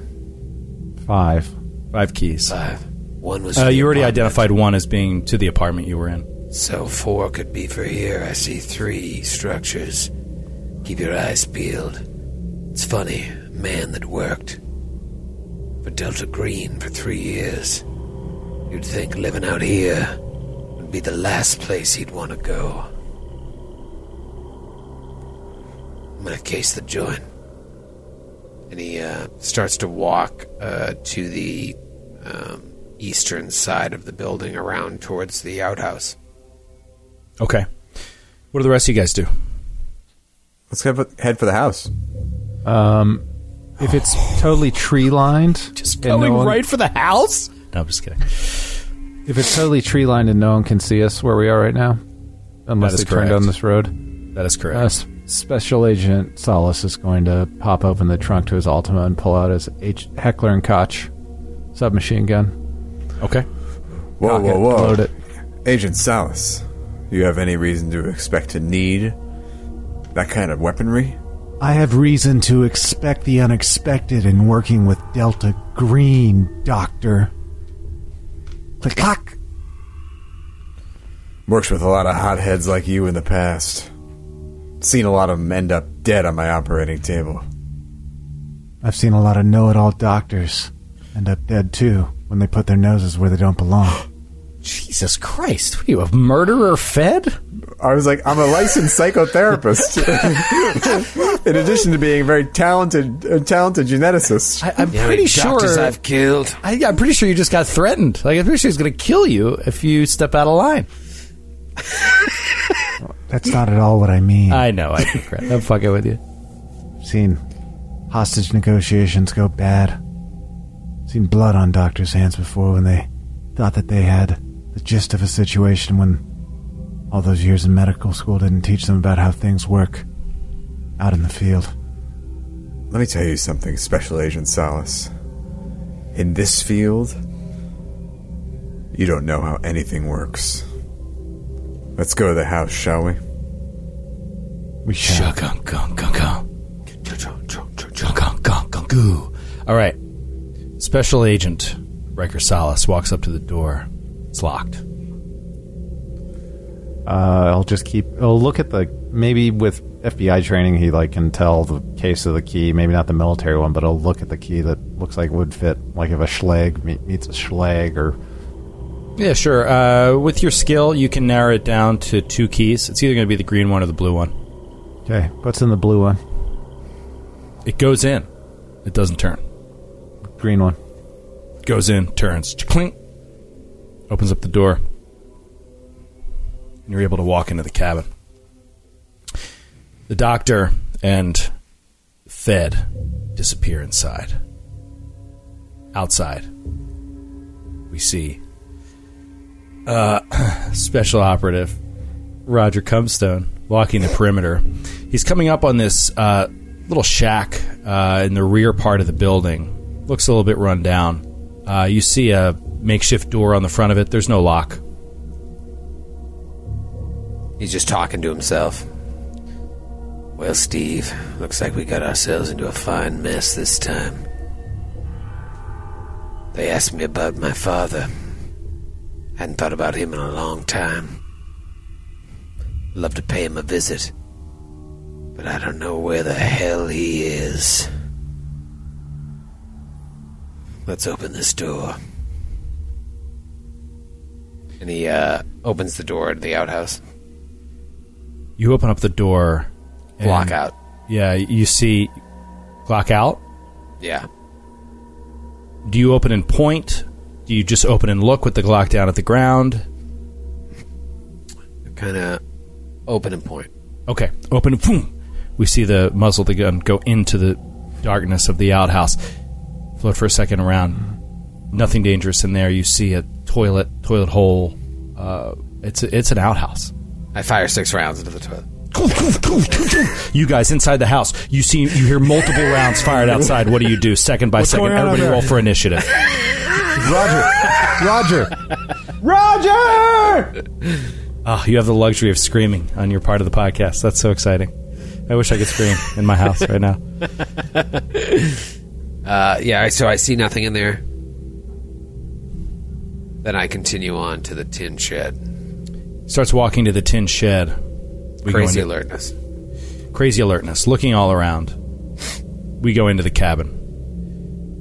You guys start walking around the cabin, and uh, sort of similar to the apartment in that it's rather spare.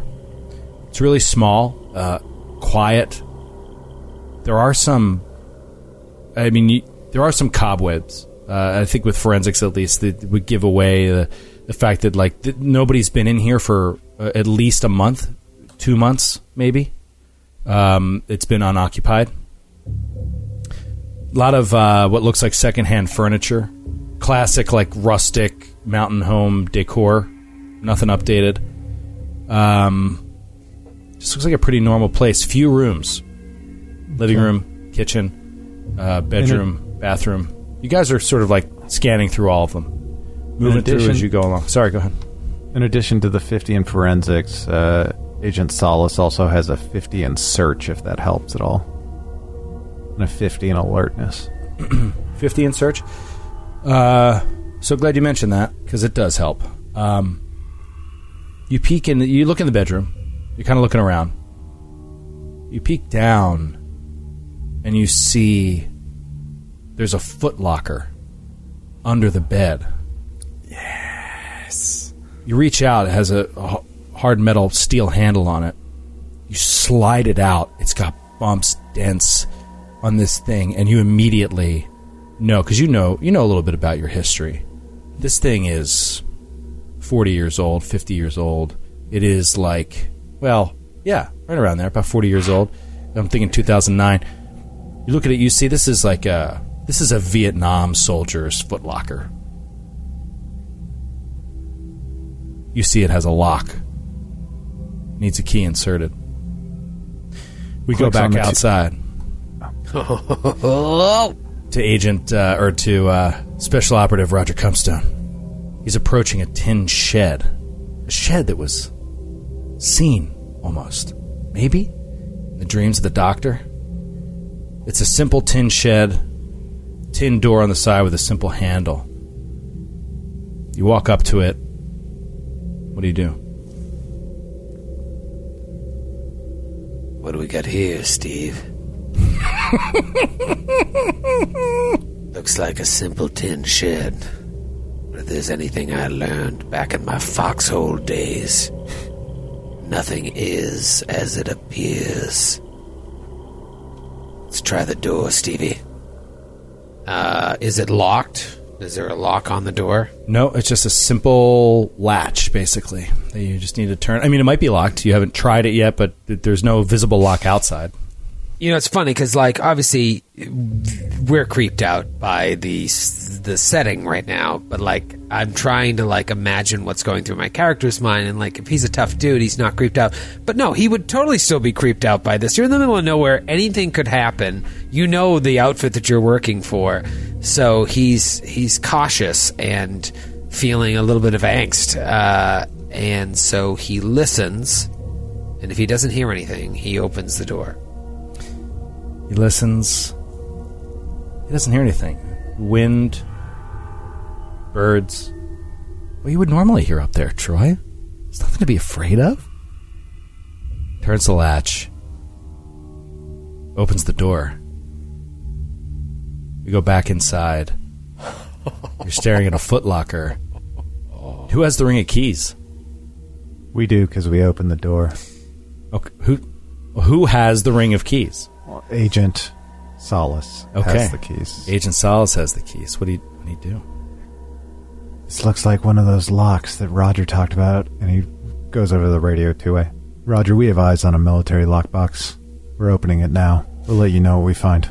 Roger left his radio at the outhouse. Left it in the pooper. We'll be needing this. He gave it to Steve. You see the radio laying on the ground with Solis's. He, he was like, he, he handed it to Steve. Just dry, just hands it, and just drops it, just falls. Steve, hold this. Falls to the ground. we'll be needing this where I'm going. Uh, and then uh, Agent Riker Solis inserts the yellow lined key and turns the lock.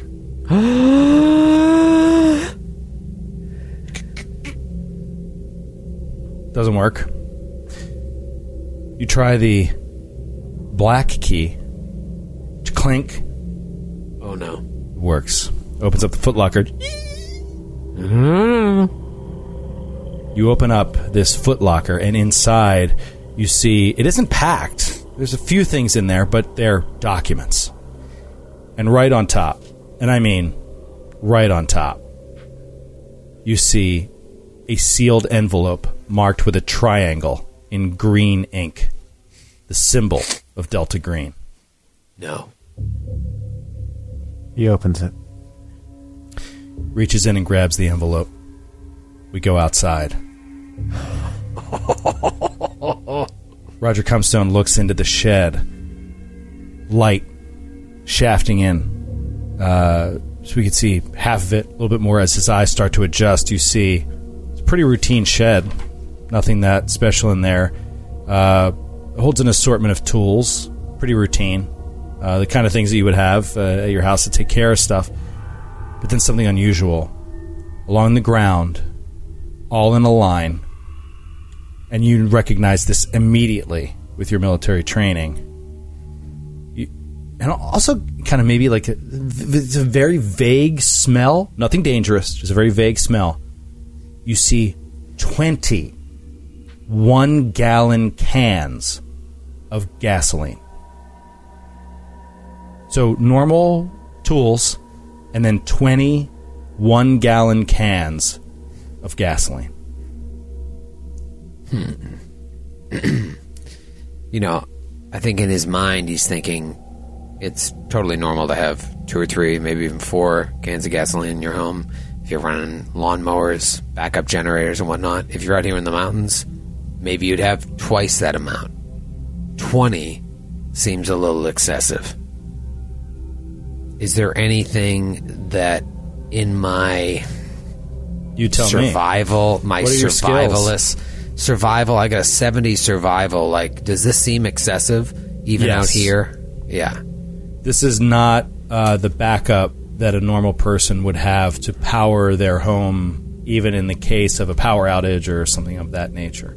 Also, you don't know anything about the home except that you've seen an outhouse, which leads you to believe like it doesn't have modern plumbing. You saw a well as well, also indicates doesn't have modern plumbing. So, like, even if it has electricity, it's going to be very sparse and uh, not something that would need to be generated by this much gasoline. I mean, either something fishy's going on, or this guy's just a crazy like doomsday prepper. You know what I mean? Like it's it's one or the other. This is not a normal amount of gasoline to hold on to. Also, in twenty one gallon cans, you know, and why why not just a, a few five gallon jugs?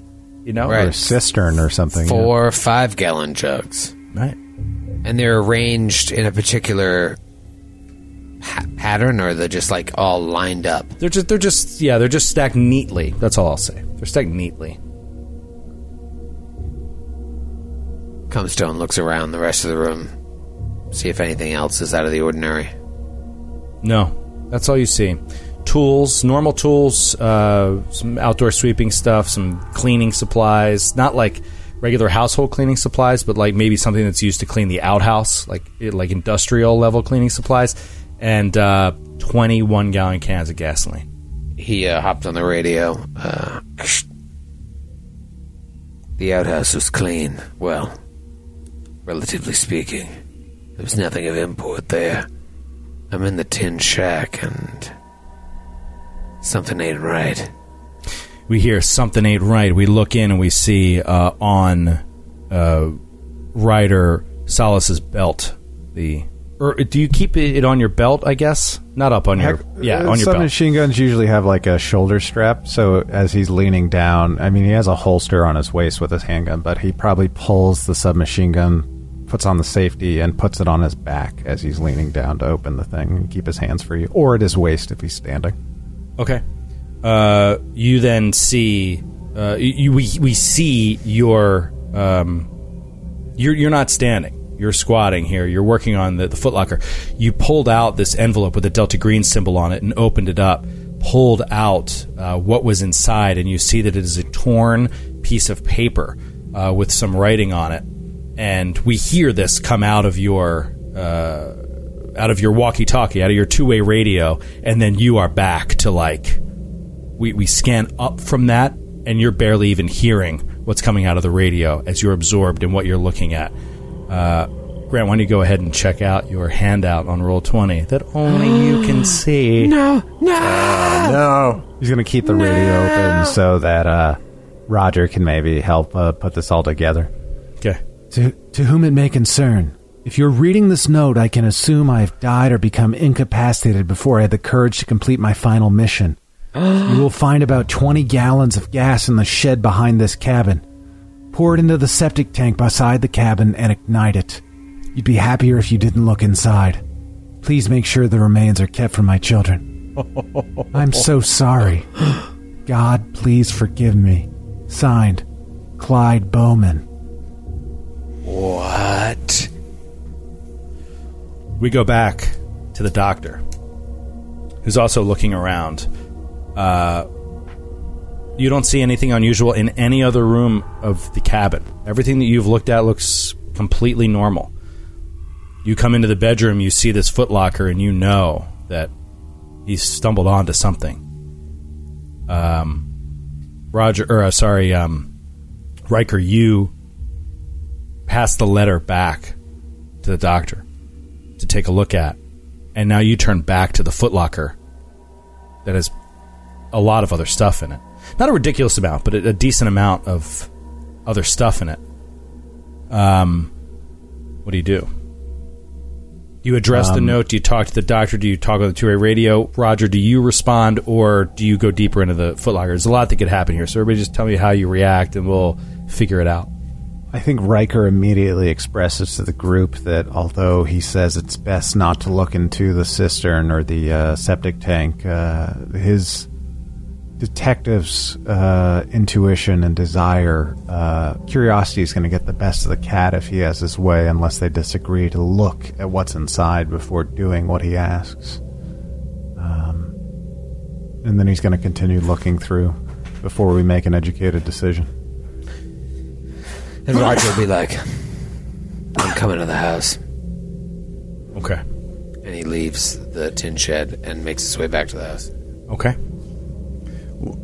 Why would there be a septic tank if there's an outhouse? Septic Or tanks is- would keep all the poo from it, right? Or no? S- well, you- If there's no plumbing, there would be Oh. no septic tank. Something ain't right here. Matthew, bottle cap. Worth nothing. Worth nothing, thank but you. but but hey, But thank it's, you know what that is? That's just me going like this. Golf clap. It's a little golf clap for you. He's not using the septic tank for plumbing. He's using it to hide something. Roger says as he walks into the front door, assuming all this talk was over the radio. But he Roger. hadn't, he hadn't hit the button. You Roger, left why, your calm on. why don't you check out that? Why don't you check out that well before you come inside on the way in? All right, I'll go back out and check out the well. Oh, you're already inside. Just come up then. That's all right. I'll put my shoes back on. Why? Why are you taking your shoes off? Well, this is a guest's house. I like to take off my shoes when I come inside. Hold on. Left one always gives me trouble. All right, let me go check out the well. Gets outside, takes a look down into the well. You go out to the well and you see that it is uh, an unremarkable regular well, uh, but it does have an electric pump attached to it. It occurs to you that this is probably pumping water into the house for running water. Um, and that with you just kind of knowing with the connection of an outhouse and what the doctor said over the intercom that uh, it doesn't make any sense that they're. Why would he have a septic tank? He uh, looks down and says to himself, Well, well, well. And he has a little laugh at the joke he made. And he walks back to the house. Boo. He walks back to the house. He takes two or three steps and he stops. Two or three steps. And he, he lifts his head up. Slowly turns around. 80% alertness is incredible. You're telling me? He saw something out of the corner of his eye, and even his conscious mind didn't pick it up, but his subconscious did. He's just so alert. Even as he was making his stupid, ridiculous joke, he didn't see it consciously. But as he started to walk away, he was, wait a minute. I saw something. Turns back around, and he sees out of the corner of his eye that just in the foliage there, in the brush, there is an unnatural hole uh, that is surrounded by brick uh, or some some sort of rock material uh, that seems to be going into the ground. Hmm. Where on the map? Uh, over to the west by the woods. Oh, I see. Uh, So this occurs like- to you with your experience. This occurs to you to probably be what would what would be the opening to a septic tank. Huh. So he uh, he starts to walk back to the house and then turns back and sees that. Huh. He's a brash dude. He's not going to call for backup to go check this out. So he just puts his hand on his Glock, pulls it back out, and just slowly walks towards the septic tank hatch. Okay. You guys aren't hearing anything from Roger. Inside, he said, said to go check out the well. All you heard him say is, well, well, well, into the radio. And then you haven't heard anything. What do you do? Roger. Roger, do you copy? He's almost halfway there now. Yeah, I copy. I see something in the brush here. Looks like I don't know, maybe the opening to a septic tank. He hadn't heard what was in the letter yet. Abort. Abort. Abort. We have reason to believe there's danger in the septic tank. Agent, Ro- man. Looks pretty normal to me. Agent Solis. Agent Solis runs to the Uh, and the doctor will, will draw her own Glock. Agent Solis runs to the western side of the house. Is there a window on that side so we can look out of it to see what uh, Roger is doing? Is there like a window Uh, over here by the well? Yeah, there is. Yep. Okay, so I'm just just gonna. slowly moving my piece, like Yep, in yep. real So now time. you look out and you see he's walking towards. Now that you're looking closely, you see what he's focused on. You can see it's some sort of door uh, in the floor, basically. The doctor runs out the front door of the of the of the house and makes her starts making her way around towards the septic Well, tank. well, move your character. Solis is right behind. All right, as Roger steps up to this doorway, you see that uh, there is. Yeah, I mean, it, it's just basically a door. wh- What would normally be your latch into a septic tank, and there it is, Roger. You're looking right at it. Latch into a septic tank with an S and G padlock on it. There she is. If I had the key. Maybe I can break the lock. The You people with the key are. You are the only one who knows you can't break that lock. Uh, and we're twenty feet behind you. said, "Hey, I found the S and G lock. Give me that key. Let's see what the hell's going on in here. Nobody locks their septic tank with an S and G." Riker's kind of huffing and puffing as he makes his way over, kind of annoyed he had to run from the house, and he like throws the keys Leaving at that him in an footlocker rock. behind. It's true, but he grabbed as many of the documents that had any any triangular markings on it. I just love that my pawn is a waiter holding like a check, like he's chasing a diner. As a waiter. Uh, no, no, you didn't leave a tip.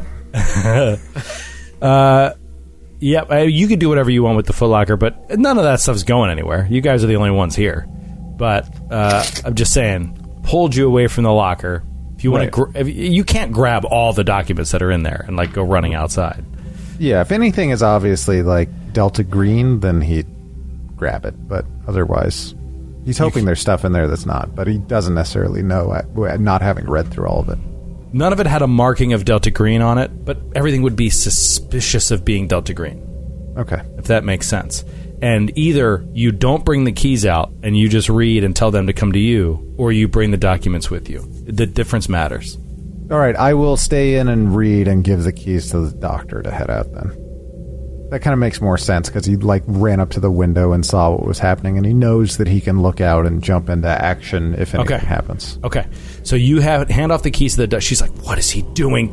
Give me those keys." Uh, you hand off the keys to the doctor, and you're like, "I'm going to look through these documents." You start looking through the documents, and you see they are Delta Green documents, and all of them are pointing to some operation or another that this guy worked on, and a lot of them seem pretty old. The doctor comes outside with the keys, hands them off to Roger. See There are what documents inside. A letter imploring anyone who came up to the, the cabin to immediately pour the gasoline from the shed down into the septic tank and ignite it without looking. Well, that would explain the gasoline. But our job Yes. was to find out just what was going on here. Our So job was to clean up after anything that was left behind. Clean up after any Delta Green activity. Don't you think Velasquez would want to know what's down here? I know Why you're don't we- new, Doctor, but this is called doing our job.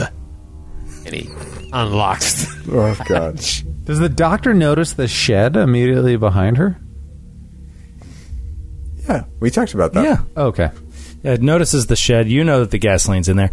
He reaches down, unlocks the padlock, clink, whoop, pulls it out. Second you do that, you hear something echoing beneath the ground. You hear a strange croaking voice. Go.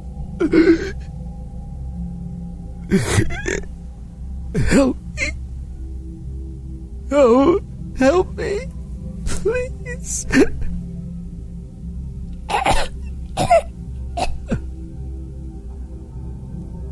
Who are you? Because of your alertness. It's so ridiculous. Like you can hear what's being said beneath the ground.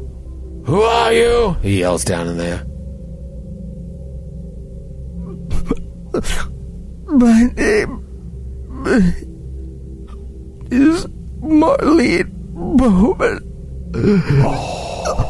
Oh. Please help me. Oh my god. Seven years down here? Holy I'm shitting shit. myself. Marlene Baughman?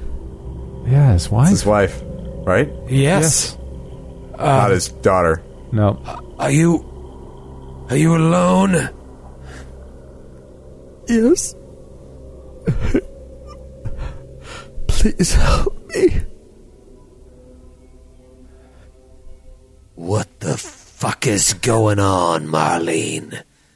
We just found a note from your late husband telling us to burn everything down here.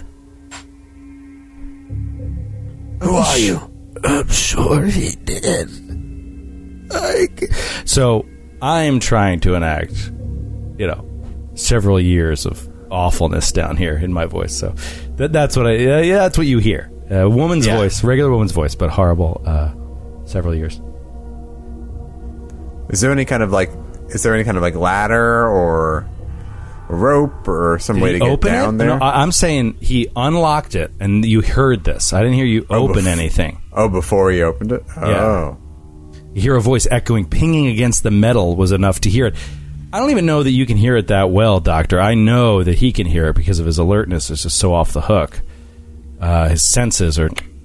primo. But I put that extra 20 in alertness. Um, Somebody else turned- with lower alertness might just hear like, you know. so I turn back to the doctor and I'm just like, I don't know what to do here. Can you see in there? Do you have any type of light? Yeah, of course. We all have flashlights. I love this, is right, Joe? yeah. I love this. Yeah, can we shine a flashlight down into it? Maybe I Down just there? pour You some haven't opened it gasoline yet. down and You don't light need it. That'll to. light If you the open whole up the room. door, it's daylight out. It's going to shine daylight right into the hole. Are you going to open it up? Do you tell? Well, do you tell me what you heard? Yeah.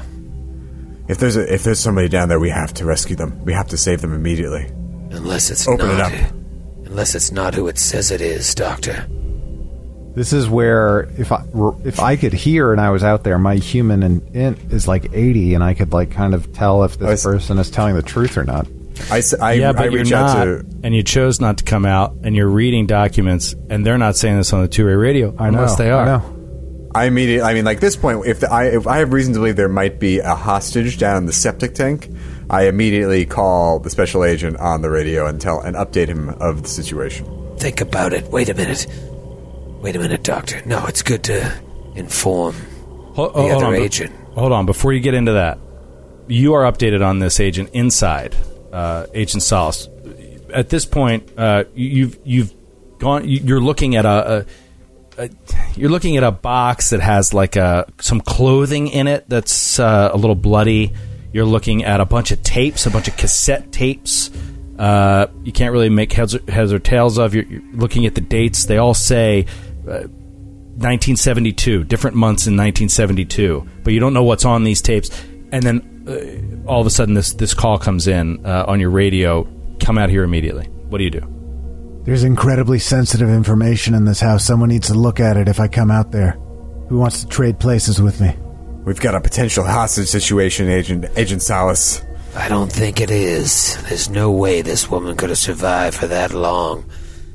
Baughman's been What? dead for four days, and there's no reason to believe he hasn't been to Essex County in months. Something ain't right. I Doctor. agree.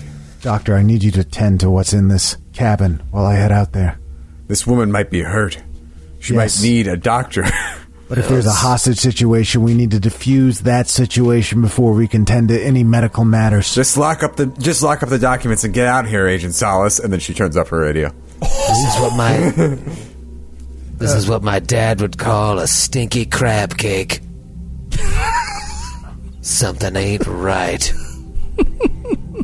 He'll lock up the lockbox, but he will take the cassettes, which he cannot currently play with them because they are information he cannot currently glean. And he goes he will- outside. He goes outside to listen with a 50 alertness. I don't know if that helps him at all. Okay. Um, you head outside. You get out there. We haven't heard the, the voice of the woman in a minute, so the three of you are standing there now over this door. What do you do? Open Flashlight. it up. Well, I don't think we can see through it. There's no wi- there's no window on the septic tank door. No, I'm assuming. open, flashlight in. We don't need a flashlight. It's daylight. You don't need a flashlight. It's uh, daylight. I don't know how deep she is in there. I everyone has everyone. I'm assuming is armed. I trained my Glock on the on the open door. Yep. You open up the door, and inside, all of you immediately see what looks like uh, just a horribly, uh, just just a woman in horrendous condition, in a few inches of water at the bottom of the septic tank. Her lower limbs just swollen with the water. Most of her hair fallen or, or ripped out. Bloodied, sort of uh, hands, maybe from just like scraping at the sides, from this, the daylight scraping in. You see this thing basically turns to you, and it's horrified. Immediately, you all have to roll sanity checks, and the doctor is in the worst situation. Um, because what you're looking at, Doctor, is so horrible that you know, with your nature of biology, that it's impossible she could have survived in this condition. Oh. Oh, I actually passed. I rolled a nine. I passed as well. 19. Okay. Of 41, which is just against my sanity points. yeah, just gets your sanity. Yeah, I'm I'm okay. Okay. Uh, let me just make sure that you're okay. I think you are. Um, uh, yeah. You. No. You all take one point of sanity damage on a success just from seeing Ah. this horribleness. Um, Okay. Wow. Doctor, you take two points of sanity damage because you know something unnatural is happening here. Biologically speaking, something unnatural has happened to this woman. She turns. She says, Oh, please, please let me out.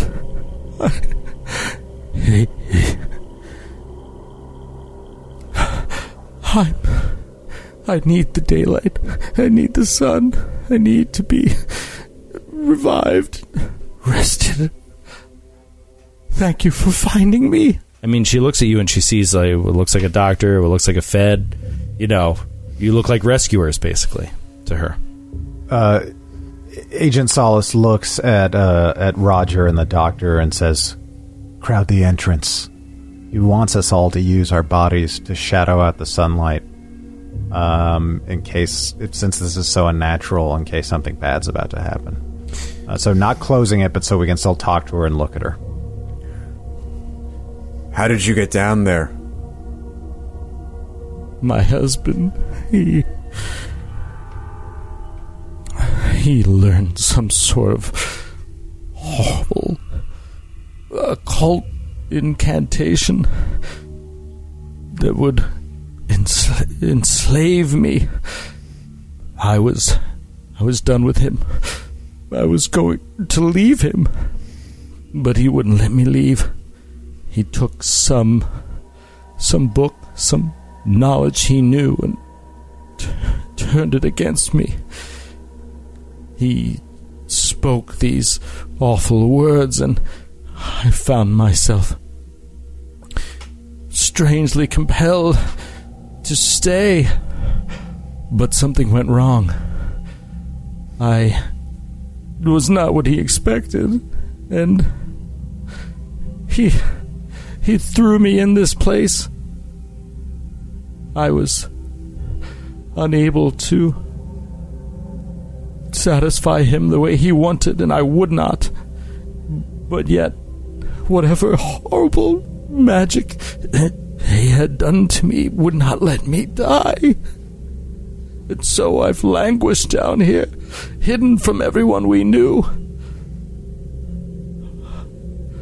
I. I just. I just need a way out. Please help me. He still loved you, you know. He couldn't bring himself to end you. He said his final mission was to burn you alive down here. And as he's talking about this, he's trying to throw her off balance, but also to get a sense of if she's telling the truth or not about how she ended up this way with his human int listening to her story intently, like he's listened to hostages and uh, terrorists before. He doesn't know. He doesn't want to. He wishes me dead, but he couldn't do it because he he was still working on his project. His disgusting project. What What project? project? His strange spiritualism and whatever project, whatever magic he learned in that horrible place. Delta Green. He brought it back. He tried to use it against me, but it didn't work the way he wanted it to, and now I'm suffering because of it. I'm lost. Can I ask you something? Yes. What is your granddaughter's name? Cassie. He talks of her. He won't let me out, but he speaks of her all the time. I would love to see her. But I can't reach. And she puts her hand sort of like up toward the hole you guys are in, and you notice that like if it was a regular septic tank, it would have a ladder that goes down into it. It's about ten feet deep, and um, but there's no ladder. So it stands to reason logically that he pulled the ladder out. Um, yeah, so she reaches up to you. Did you? Uh, the doctor turns to Roger and asks if he found found a ladder when he cased the uh, property. No, he didn't. There's no ladder anywhere. No, just the gasoline. 21 gallon tanks. So strange. We need to call this into Agent Velasquez. Yeah, but we gotta make a decision here. We let her out? Or do we give Baughman what he wanted? Wait, wait, wait, wait, wait, wait, wait. I can. Don't give him what he wanted. I can. I can help you. I can tell you some of these secrets that he revealed to me during his time. I could be a source of information um, of the of the cosmos, the very things he was learning and revealed to me through his arcane evil. I can tell it to you, and you could impress your superiors. You could learn more about what he was doing. That would certainly be better than killing me, wouldn't it? Ma'am, as agents of Delta Green, we are sworn to fight to keep cosmic evil from claiming human lives and sanity. And unfortunate though as it may be of your current conditions, you are part of that cosmic horror. And he slams the door shut on her. Call it into Velasquez. What? Just seems strange that Velasquez wouldn't know that Baughman had a final mission. It's not I a know. mission. Clearly, he went rogue. Clearly, he tapped in some, into some sort of cosmic horror and was using it for his own ends.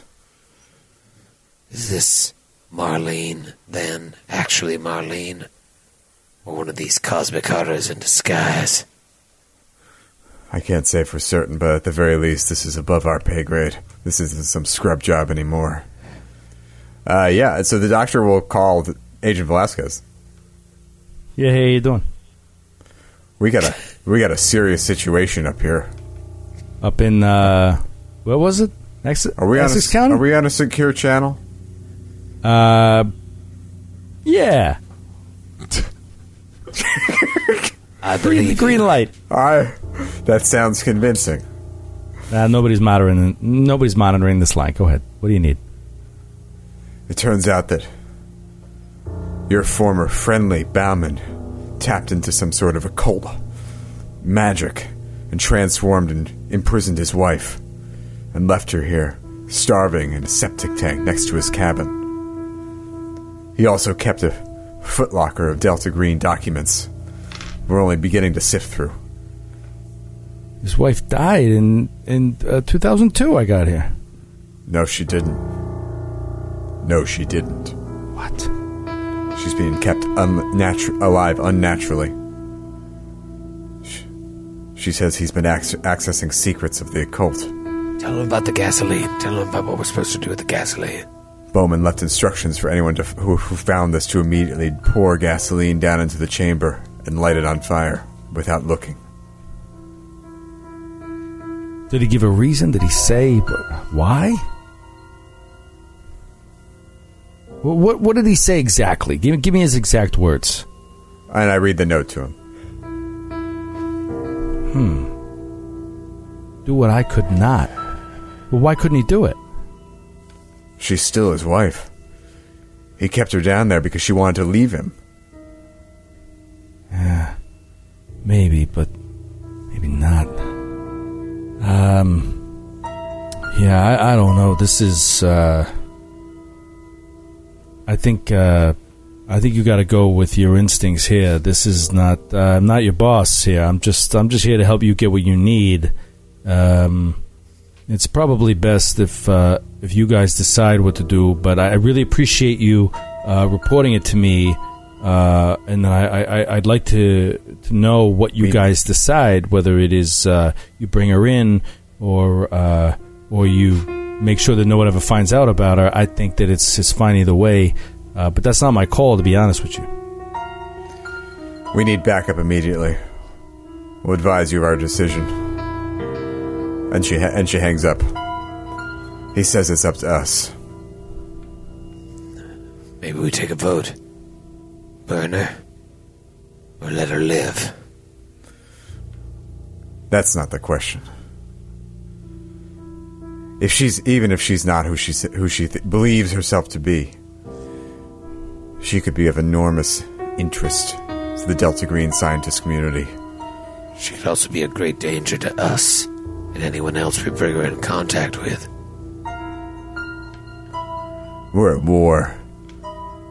What she has to offer could be invaluable. You don't know anything about war. Did you spend ten years in a foxhole? I thought it was 14 days. Ah, it felt like ten years. When you go fourteen days without a clam cake, time stands still.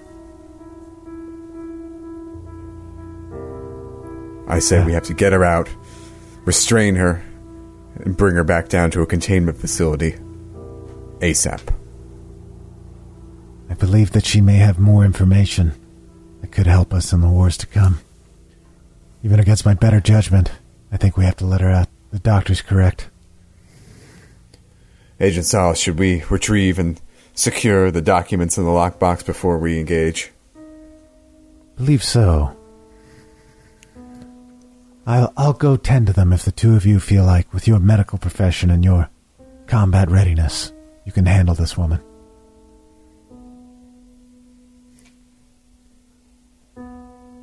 Roger is very torn because one of his personality traits is that he's loyal. And he's very loyal to Delta Green. And where Clyde used the word mission, feels like maybe Clyde knew something that even Velasquez doesn't. So he's incredibly torn here. Yeah, But- it's super hard. But he's also loyal to the two of you. And so if you guys feel like it's best to take her out, he is cautiously pessimistic about getting her out of there. Something ain't right. I also love at this point there might be more for either Riker or Lyra to think about this, thinking about that old woman who made eyes at you in the hallway and what that could mean at this Yeah, you point. didn't But we know have about none of that. that. Right. So, and I don't know that there was anything weird about that either. so that's why I think leaning towards letting her out. Um, But how do we get her out? There's no lat. There's no ladder. We'll have to dangle the rope. doctor in by the, her feet upside down, And I'll just she'll hold on. I'll grab just grab her by the wrist. and we'll pull her. Yes, that's the only way. um, Is there was there any kind of rope around somewhere, or I'll look in the tin shed. And uh, Roger goes back to the tin shed. Any type of rope or anything in there? Oh yeah, there's a rope in there, All right, come out with a rope. Twine, Here. basically thick twine. Here's some thick twine. an agent. Hope Agent Solis is taking the documents from the footlocker into the back of the car, locking them up. Yeah, I think we're going to need your help if we're going to get either get us down there or her out. Um. Uh. Okay. I'm pretty strong. I'm huge, according to my character sheet. Yeah. Are you ten feet tall? No. Um, okay, so uh, you you put the footlocker in the back of your car and uh, you head back to the Johnsky. Um, what's the plan? Lower the rope down. Pull her out. You lower the rope down. Uh, she's like, like convulsing, like weeping with joy as she grabs it. She barely has the strength to like pull herself up. She could just like grab the rope, and she's kind of like relying on you to, to pull it up. And she's so, oh, holding it so close, so desperately close. The doctor still has her Glock in her hand, in case anything goes wrong. Yeah. Okay.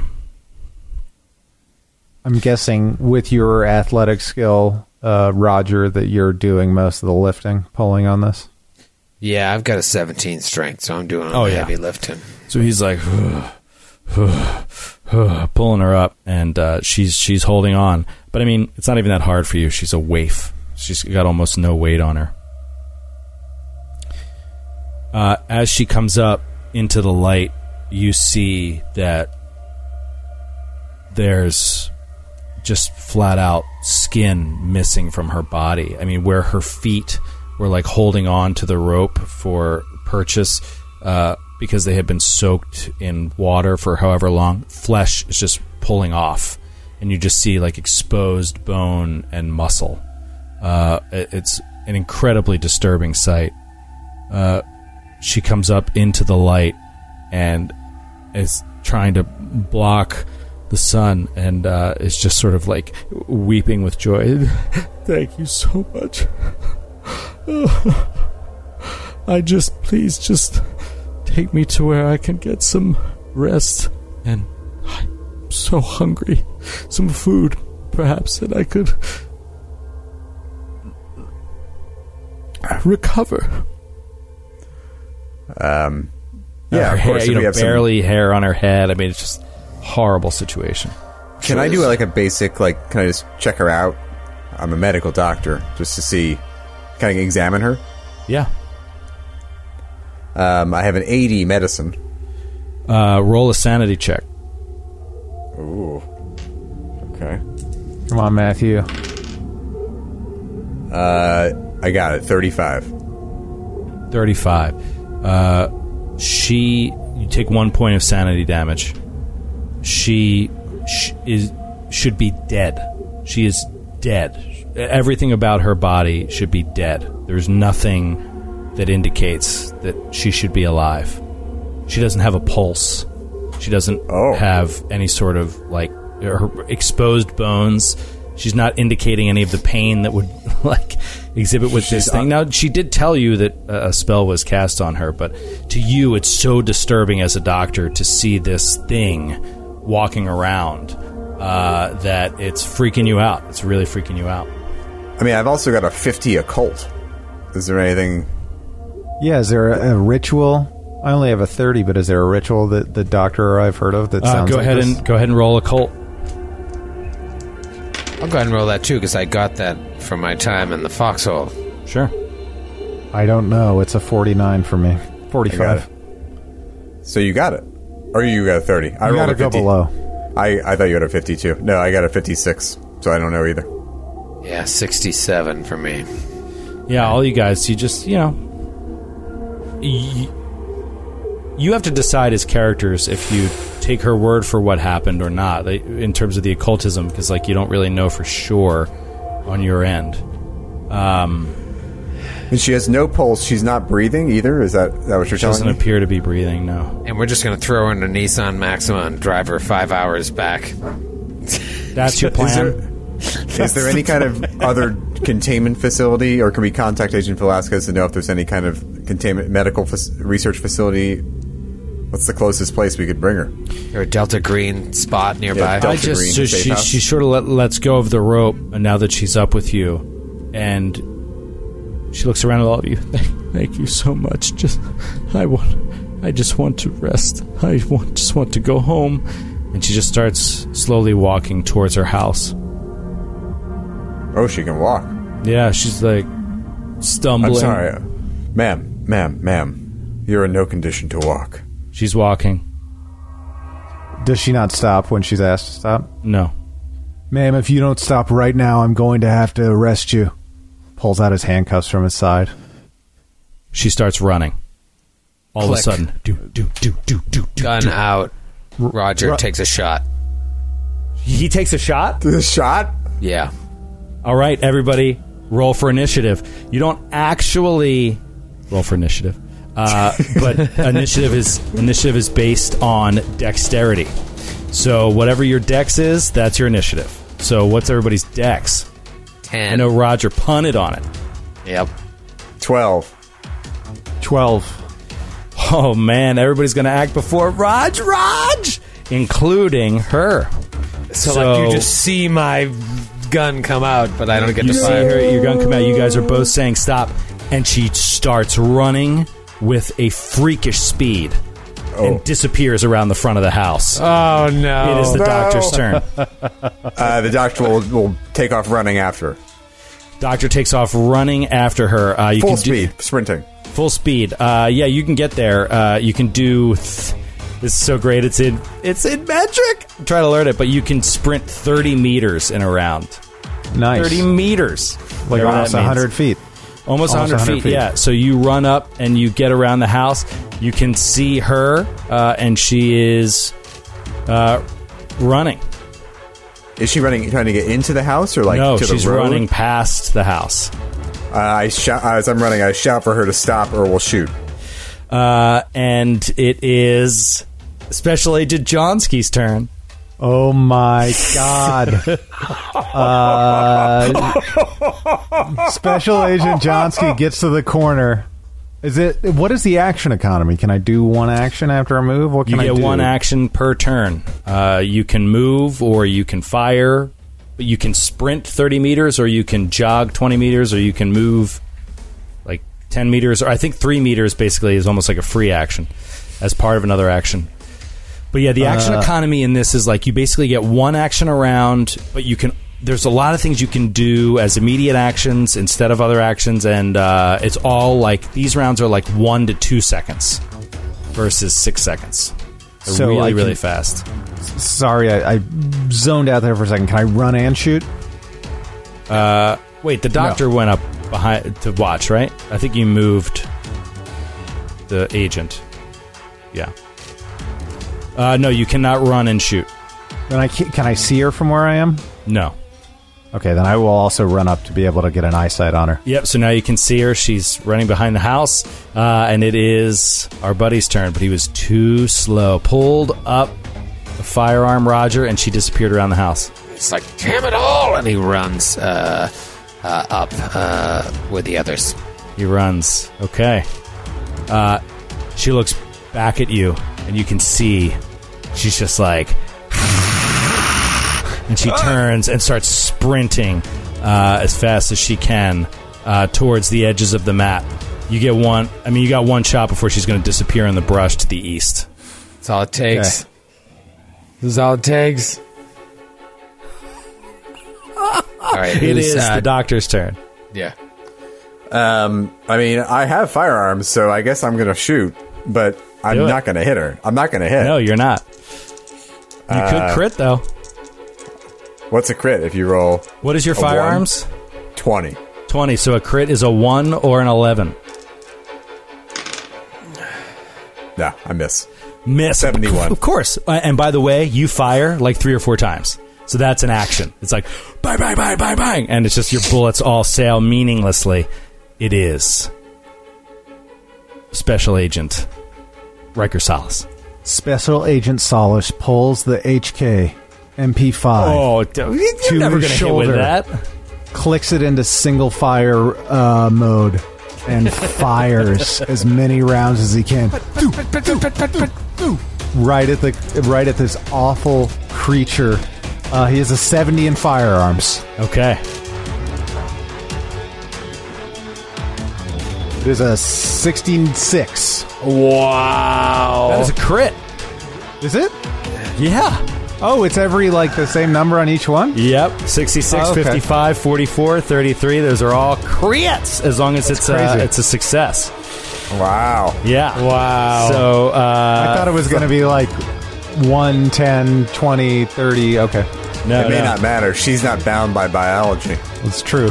And I think he would be aiming at like her legs, try to stop her from her locomotion. You know. Like Yeah. blow a leg off. Uh, okay, so go ahead and uh, roll damage. Uh, okay. Oh, wait, hold on, hold on a second. Uh, yeah, uh, go ahead and roll damage. Which would be. Be a- Sorry, I'm just. wh- what is it? A familiar. one d eight. I think it would be a one d eight if you were doing the what is it? MP five. Yeah, it's like a 10 millimeter bullet. Yeah, so It's like one d10. Yeah, so I, I think it would be one d8 if you were only you know it has th- that weapon will have a lethal rating if you were closer because you could literally kill in one shot because you could spray bullets, but like at this range you can't spray bullets. Okay. 1d10, Graham. 1d10? One d10, Yeah. and then The do it. lethality, lethality is 10%. Yeah, but the uh, lethality I don't think works at this range. But Sorry, I have new dice. Uh, 7. seven, and then roll again for the crit. So add the damage. Uh, 2. 9 total. Two. Okay, so blah, blah, you see that two of the bullets that you shot pour into the back of this creature as as it's running away, uh, but it doesn't go down. Um, you have, I don't know, man. I don't know, man. You have no actual legit reason to believe. Uh, I don't know. This is hard. So this is where it's hard. It's like you have no real reason to believe that. No, it's okay. It's okay. We'll just let it go because it's basically it's saying like in the demo it says if you don't think if you think that she is like a victim of this dude's situation, then you take sanity damage if you shoot her. I, do, I don't think she's a victim now that she's running away. Okay. Is what the That's fair. agent is Yeah, that, that's why I'm stuck on it, and that's fair enough. Uh, all right, it is your turn, Troy.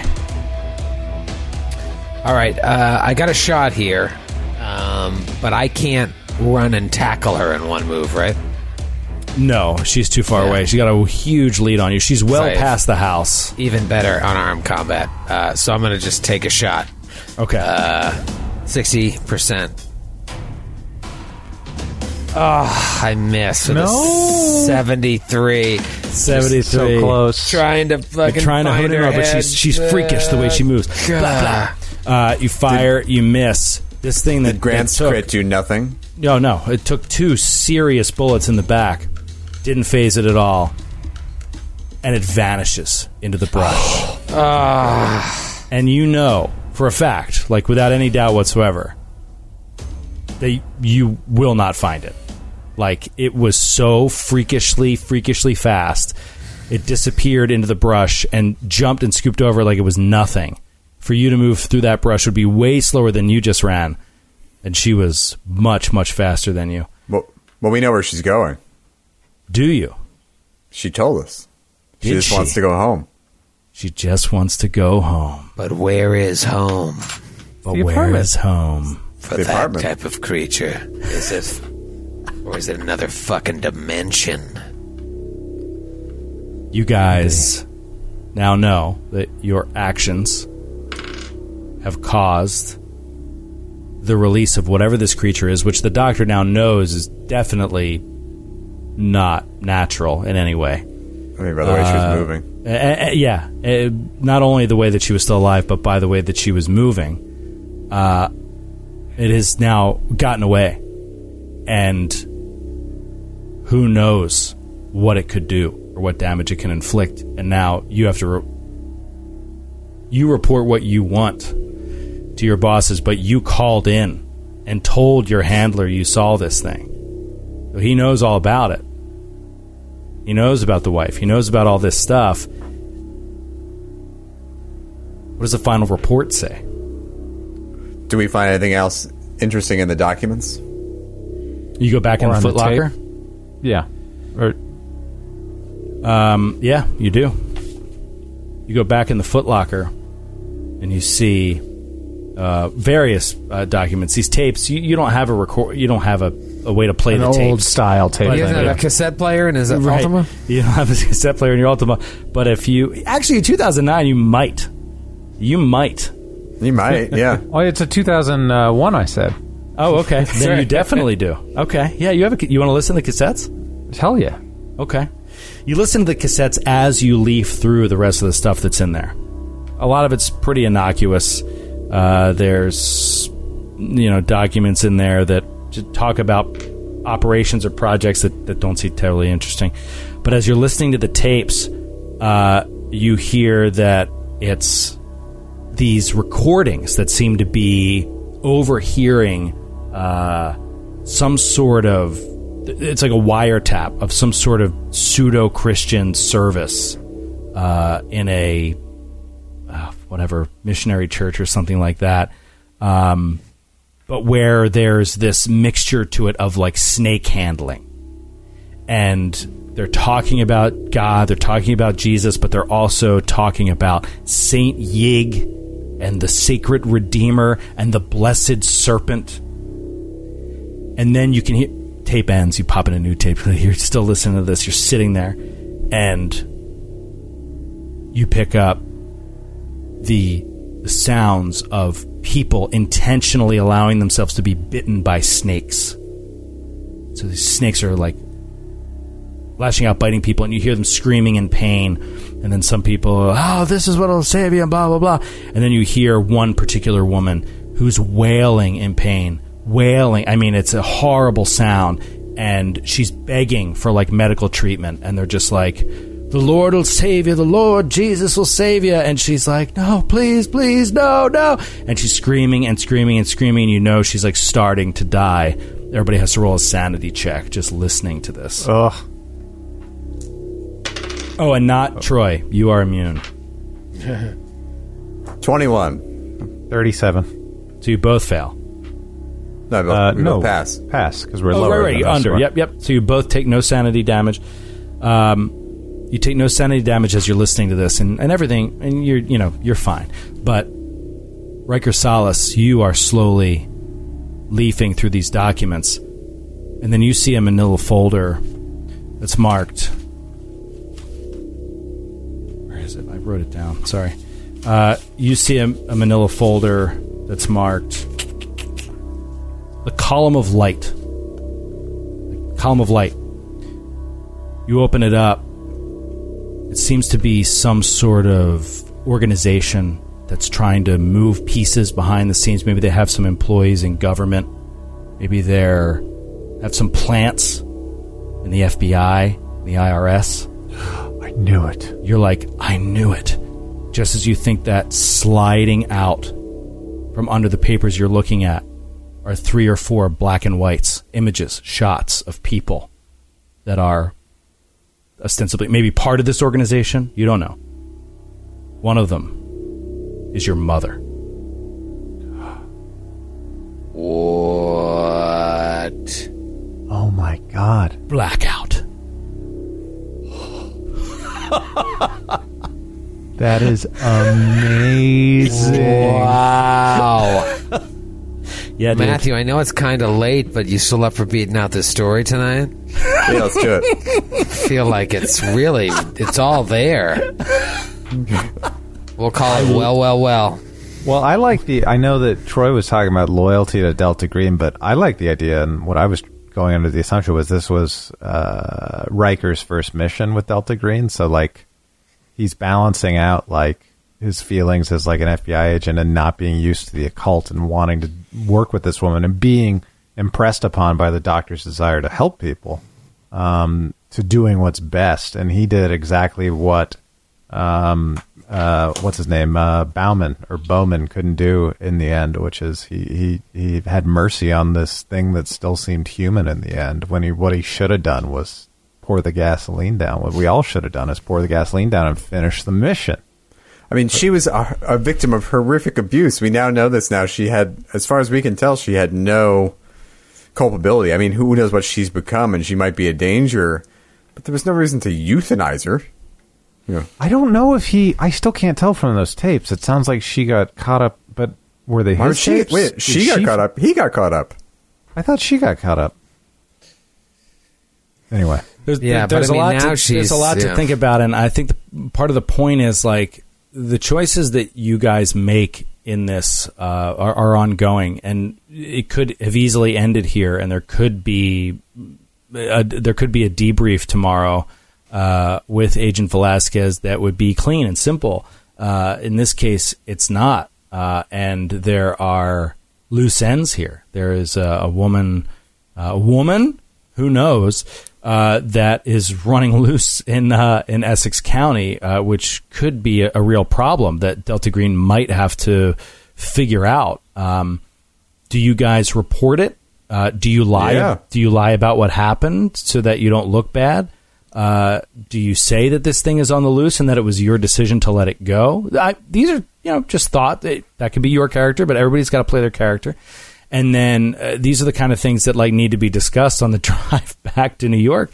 And and now, of course, uh, Riker Solis has this all of a sudden this information uh, that comes from roughly 1966, 1967 about his mother's involvement in some organization. Uh, who knows, you know, where that could lead? There's uh, a couple open-ended things here that I think need to be addressed, and that's part of the system. Is like you then need to figure out what you do at home. You you can find ways to cure the sanity you've lost, but it comes with certain positives and certain negatives. You can find ways to uh, deal with the motivations that you have that are outside of this operation. Uh, but you have to roll on it, and either they move forward, or they move backward, or they stay the same. Uh, there's a lot of things that happen between scenarios, and typically you do those at-home things at the start of the next scenario. So that's kind of the way uh, the system works, and I, I think it's just really fun and really awesome. I thought that was fucking great, and Yeah, I can't was wait awesome. to play again. we got to do it again. we got to. We gotta. We gotta find out what happens with Agent Dash and Yes, yes, ri- Agent best friend, med school rival Chris Valek, and Fuck Chris Steve? Valek, dude. And Steve. Don't forget about Steve. Don't Steve forget the Parakeet. Parakeet. Steve. also my dickhead son. That's right. Maybe your dickhead son and Maxim could like uh, get together sometime. Maxim's my son. We didn't even get Isn't your into my like, ex-wife four? Norma. We didn't. We didn't. We were Trying so focused on your parakeet. Yeah, Norma Comestone. Nor- Norma. Well, nay, she was. She's no longer uses the Cumstone name. She He used her- says her, sadly. maid- her, her maiden name. Maybe we could find a nanny in between DC and Baltimore that uh, could take care of our kids if we ever get called away to a Delta Green mission last minute while we are taking care of them. Maybe, Maybe. maybe. Maybe. Oh, well, that was great. Thanks, Joe. That was a lot of fun. Oh, my Thank you, pleasure, Joe. guys. You guys are great. It was so well fun. done. Oh yeah, I lost it there in the middle. Um, yeah. now I'm gonna Holy go. cow. I'm gonna go find some crab cakes. Call it a night. Now I'm hungry for crab cakes. I know. Got this insatiable taste for uh, crab cakes in my mouth right now. Who's next? Who's next on the new game? Who dis? Find out next time we drop one. Good night, everybody. Good night, everybody. Good night. Thank you guys for hanging out.